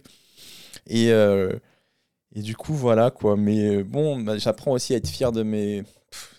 J'allais dire fier de mes erreurs. Tu sais, tu connais cette philosophie qui te dit, t'as fait des erreurs, tu devais les faire pour en arriver là où t'es, et progresser, etc. Et tout. Il y en a, je me serais bien passé, quoi. Mais, euh, mais voilà, c'est ma seule fierté, c'est de, de- de faire ce travail-là sur moi. Mais euh, je me dis, c'est la base, quoi. Et je suis toujours fasciné quand des gens ne font pas ce travail. Des gens qui accumulent des problèmes et qui restent là-dedans et qui n'essaient pas de briser leur schéma. Je me suis dit, mais les gars, vous êtes dans la merde et tranquille, quoi. Mais c'est qu'ils ont reste. un intérêt. C'est que, enfin, ils y trouvent quelque chose forcément. hein. Et, euh, et ouais, donc les coachs sentimentaux, euh, il y en a de plus en plus. ça pullule sur YouTube et tout. Et... Mais parce qu'il y a un business là-dedans. Tout le monde est malheureux euh, amoureusement dans cette société. Donc il y a, de l'argent à se faire, donc il y en a de plus en plus. Mais je me dis, il faut quand même avoir vachement confiance en soi. et être- C'est assez prétentieux de se dire, je crois j'ai percé les mystères de la femme. et je vais faire payer pour les donner. Voilà, j'ai accumulé euh, assez de sagesse pour pouvoir en faire un business. C'est assez triste. Euh, J'avais noté un truc aussi, je trouve que dans la vie, en couple, j'ai remarqué ça récemment, on n'est pas assez exigeant sur les gens avec qui on se met en couple. Je trouve qu'on devrait être plus exigeant. Moi, j'ai des amis, ils se mettent avec des gens euh, qui ont des gros défauts visibles. Après, moi, peut-être je suis trop dur, hein, peut-être je raille les gens un peu trop facilement, mais tu vois, par exemple, une copine elle me dit, je suis avec un mec, j'en ai marre, parce qu'il est tout le temps égoïste. Toujours un gros radin, il lâche rien et tout. Mais je dis, mais il te faut plus de raisons pour le rayer. Il y a trop de poissons sur Terre, il y a trop, il y a trop de. Va chercher ailleurs. Pourquoi t'es avec lui? Pourquoi tu cèdes ça? Mais tu sais pourquoi? Pourquoi? L'injonction à être en couple de la société. On crois préfère que c'est être mal accompagné que seul. Mais bien sûr. Non, moi je pense que c'est un problème de confiance en soi de la personne. Moi, je pense que c'est Je les pense deux. qu'elle se dit inconsciemment, euh, je mérite pas mieux. Je Ah. mérite pas mieux, donc du coup, euh, j'accepte ça. C'est une fois que tu sais ce que tu vaux, tu te dis, mais tu deviens encore beaucoup plus exigeant. Ah, il a pas mon niveau, lui, salut, radin, salut. Une autre, elle était avec un mec en dépression. Je dis, mais pourquoi? Mais... Après, moi, peut-être je suis un bâtard, parce qu'à ce moment-là, les mecs en dépression ou les radins, ils seront avec personne. Mais euh, peut-être ils se remettront en question, ils essaieront de s'améliorer, je sais pas, à force d'être seul. Mais en tout cas, ouais, moi, je suis assez sélectif, mais plus maintenant qu'avant. Et je pense que des fois, on, on s'engage dans une relation et pourtant, tous les panneaux étaient là pour nous dire. euh, Mais après, c'est qu'on a envie de chercher quelque chose aussi dans l'autre. On rejoue un truc du passé. euh, Enfin, tu vois, j'en sais rien, mais il y a un milliard de raisons pour lesquelles on peut se mettre avec quelqu'un parce que son visage nous rappelle quelqu'un d'autre. hein, j'en sais rien, mais des fois, tu sais, il y, a des- il y a plein de paramètres inconscients. Mm. On maîtrise pas du tout. Après, je dis, ouais, je, je sortirais pas avec un dépressif, machin, mais c'est exactement ce que je suis, donc c'est horrible ce que je dis, parce que si c'était moi, je, je m'éliminerais, en fait. Ouais. Phrase de Woody Allen. qui dit Je refuse d'appartenir à un groupe qui accepterait quelqu'un comme moi comme membre. Ah, donc il veut pas participer au groupe des violeurs alors Ah putain. Pardon, oui, je t'ai sûr, obligée. si on, si on ramène Woody Allen. C'est pour ça. Oui, bah oui, j'ai oublié maintenant on peut plus parler de lui. Si on peut en parler, mais comme ça. Ouais. c'est que comme ça. Ok, bah j'oublierai cette citation. Euh, on passe aux détails relous du moment. Euh, le petit détail relou, qu'est-ce que tu m'as dit? Bah, on, on en a déjà parlé. Tu m'as Ouais, dit le. C'était dé- les coachs, ouais. C'était euh, C'était ça non. mon détail relou. Tu m'as dit j'ai écrit un livre sur un gars et il l'a trop bien pris, je crois. Ah, ah oui, c'est drôle ça. Ouais, c'est c'est marrant. Euh, en fait, oui, donc j'ai écrit un livre donc, qui s'appelle Le jour où j'ai rencontré le connard de trop. Mais toi, tu pensais 11 qu'il allait mal le prendre? Tu t'attendais à ça? Euh, Ça te déçoit qu'il le non, prenne non, bien Non, en fait, ça, en fait, tu sais pourquoi ça m'a déçu Parce que moi, j'avais envie de le détester. Hmm. J'avais envie de le détester pour tourner la page. Tu vois, je m'étais dit, en fait, je vais écrire un livre sur lui, je vais devenir son ennemi. Et comme ça, ça sera plié officiellement, on- qu'on se déteste et basta. Et en fait, il m'a écrit euh, Merci pour ta sincérité. Et il m'a dit Je n'ai pas mon téléphone, mais je pourrais te lire le message Je suis sûre que ce livre sera utile et de qualité. Et là, j'ai fait Le bâtard Le bâtard. Et après, il m'a dit qu'il avait commencé un travail d'introspection euh, pour changer et tout, tout ce que j'avais pas envie d'entendre. Et donc, euh, j'ai Pourquoi t'as pas envie d'entendre ça? Bah, parce que ça me plaisait de lui donner le rôle du méchant et je voulais qu'il reste le méchant. Euh, quand le méchant de ton film, il est plus méchant, euh, merde, qu'est-ce qu'il te reste Ah, Surtout parle qu'il y avait op- aussi un, un petit sentiment de culpabilité de me dire euh, bah, j'ai écrit un livre sur lui, c'est pas cool d'écrire un livre sur quelqu'un, tu vois, sur l'intimité de quelqu'un et tout ça. Et bon, après, mon petit espoir encore, c'est qu'il l'a pas lu, donc il y a encore un. Il peut encore devenir foudrage. hein. Non, ça m'étonnerait parce que j'ai pas été malveillante dans le livre. Mais... Moi, du coup, euh, ça m'a, je me suis vachement T'es en train de me interrogée. dire que t'as écrit un livre pour rendre ouf un mec, pour Non, non, non, vénérer non, un non. mec. Ah non, non, non, là, j'ai pas- là je refuse cette, euh, ce- cette remarque. Non, j'ai j'ai écrit, vraiment écrit un livre parce que j'ai- j'ai- j'ai- il m'a semblé mettre le doigt sur un système qui était vraiment dysfonctionnel et surtout pour les femmes qui souffrent et qui ont vécu des abus et qui se retrouvent face à des mecs qui se comportent mal. Non, non, c'est vraiment pour elles que j'ai écrit ce livre. Ok. Euh, bon, bah moi j'ai un détail relou du moment. Allez. J'ai joué à Nancy. Ah là là Ah non, c'est pas ça euh, l'été. fin du, fin du truc. ok. Il y a une mamie qui a fait un malaise pendant le spectacle. Merde Donc moi je pouvais pas Oh. reprendre comme si de rien n'était. Donc euh, bon, je faisais deux trois petites blagues, mais je disais ça va, tout va bien. C'est quoi C'est un, ma- un malaise vagal, chaleur, peut-être l'émotion en me voyant. Et il y a un gars, il a crié, c'est parce qu'elle a vu tes cheveux. Énorme J'ai une touffe en ce moment quand je lâche une touffe comme, comme as avec des cheveux blancs. Il a dit Ah, ça et tout le monde a rigolé pendant que l'autre faisait littéralement un malaise sur le sol. T'as toute une salle qui se fout de ma gueule. Euh, voilà, ça m'a fait rire. C'était un peu gênant, mais ça m'a Ah, fait rigoler. drôle. Du coup, je l'ai noté. Euh, Qu'est-ce qu'on a? On a déjà parlé. Tu m'as conseillé un livre Mhm. que je ne lirai sûrement pas, mais que j'ai envie de lire. Ça s'appelle Les lois de la nature humaine de Robert Greene. Robert Greene, ouais. Tu m'as dit c'est un philosophe américain qui a fait un mode d'emploi de la nature humaine. Alors Robert Greene, c'est un, de mes- un de mes maîtres à penser. Euh, qui a écrit pas mal de livres, dont euh, Power, qui est un best-seller international, où en fait, euh, alors, il y a Power, Stratégie et Séduction, où en fait, il utilise euh, des récits de guerre du passé ou des choses qui se sont passées et il les applique au monde de l'entreprise ou à notre monde d'aujourd'hui, aux relations hommes-femmes, etc. Donc, en fait, il t'explique en gros ce que, peut ce que peuvent apprendre Napoléon et Joséphine sur toi, ton couple, sur que ce, ce qu'a fait Fouquet avec Louis XIV, faut pas que tu le fasses avec ton patron et ainsi de suite. Et donc là, vraiment, son chef-d'œuvre, c'est Les lois de la nature humaine, où en fait, vraiment, il a condensé euh, toutes ces, hum, comment ses réflexions et ses observations et ses techniques pour euh, bah, être le meilleur être humain possible et, et pas tomber dans les pièges de ceux qui qui n'ont pas envie d'être le meilleur être humain possible. Et, et ce livre, vraiment, moi, il- là, je, je l'ai fini il n'y a pas très longtemps, il, euh, il m'a énormément aidé, alors que j'ai déjà quand même lu beaucoup de trucs de ce genre. Bah oui, Je, vrai. je conseille, vraiment. Mais quand un mec il écrit une espèce de mode d'emploi de la nature humaine, enfin je veux dire, euh, il a quel âge ce gars? Il a 1000 ans? Enfin, Euh, je crois qu'il a 60, 70 ans. Non, mais surtout, il est très curieux. Donc, en fait, il, il a, il a une, une culture historique qui est euh, phénoménale. C'est un vrai bosseur. Parce que vraiment, tout ce qu'il écrit, c'est étayé, expliqué, avec des études, euh, des exemples. Enfin, je veux dire, le gars, c'est pas le coach sentimental dont on parlait tout à l'heure. quoi. Le gars est, est objectivement brillant. Je le suis sur TikTok. euh, euh, donc il a cette intelligence là, il a cette intelligence là de s'admettre sur TikTok euh, malgré son âge, j'allais dire, mais bon voilà, c'est quand même c'est qui sait s'adapter. Et bah va sur TikTok le voir parce que pour le coup il y a plein de petites vidéos où il explique plein de trucs. euh. Non, c'est- brillant et, Et euh, il explique comment il faut être sans pitié mais élégant avec les gens toxiques et comment tu dois apprendre à apprivoiser ta propre toxicité et, et, et quel doit être le but de ta vie. Il explique par exemple que si ta vie n'a pas de sens, si tu n'as pas de but, si tu ne connais pas tes valeurs, factuellement tu ne peux pas avancer. Et je trouve Wow. ça hyper intéressant. Mais ce gars, finalement, il a un peu la même démarche que toi, dans le Oh sens. où- merci, c'était ça que je voulais entendre. C'est vrai bah- Un petit peu dans cette démarche euh, de essayer de s'améliorer, essayer de comprendre l'autre. Tu as lu plein de livres qui te permettent de comprendre la nature humaine. Tu passes ton temps à essayer de te comprendre, qu'est-ce qui va pas chez toi, comment tu aurais pu améliorer les choses, comment on peut améliorer les relations homme-femme, on en parlait tout à l'heure, euh, etc., etc. Euh, moi, je me considère vraiment comme une disciple de Robert Greene. Vraiment, je- Ouais. c'est mon on maître à le, sent, penser. on le de- sent de ce que tu as dit, on le sent Ouais, c'est mon maître à penser depuis presque 20 ans. Donc c'est normal que ça se ressente dans mon travail, oui, c'est sûr. Alright. Eh ben, vive Robert Greene, on va, je vais aller le suivre sur TikTok. Ouais, il est fabuleux. Imagine, je vais sur TikTok, en fait, c'est pas du tout super le philosophique. Je vois, il fait de la merde, il se Non, tape non, un verre plus, sur la- le crâne et tout. Je vais te dire un truc, il a fait un AVC il y a quelques années, et là, il peut plus bouger la moitié de son corps, et il a gardé quand même sa, sa puissance, sa verve, sa passion. Je trouve que c'est un homme admirable. On passe au mot de la fin de l'invité. Je t'ai demandé si tu avais une phrase euh, philosophique euh, parmi les milliards que tu as sortis dans ce podcast euh, que tu aimerais partager aux gens. Une phrase qui te parle ou quelque chose. Et tu m'as dit Aide-toi et le ciel t'aidera. Ouais. J'aime beaucoup cette phrase aussi. Mais moi aussi, parce que en fait, même, même si on peut enlever l'aspect spirituel, c'est factuel que si tu te prends en main et que tu n'es pas, que tu arrêtes de te victimiser et d'accuser les autres d'être responsables de ton malheur, c'est factuel que ta vie va aller mieux. Alors il y a des gens, moi je crois qu'on n'est pas tout seul et qu'il y a des anges gardiens de ça, j'y crois et je, je pense vraiment que toutes les fois où j'ai voulu aller de l'avant, à me sortir d'une situation difficile, il y a des trucs hyper euh, dingues qui me sont arrivés pour m'aider.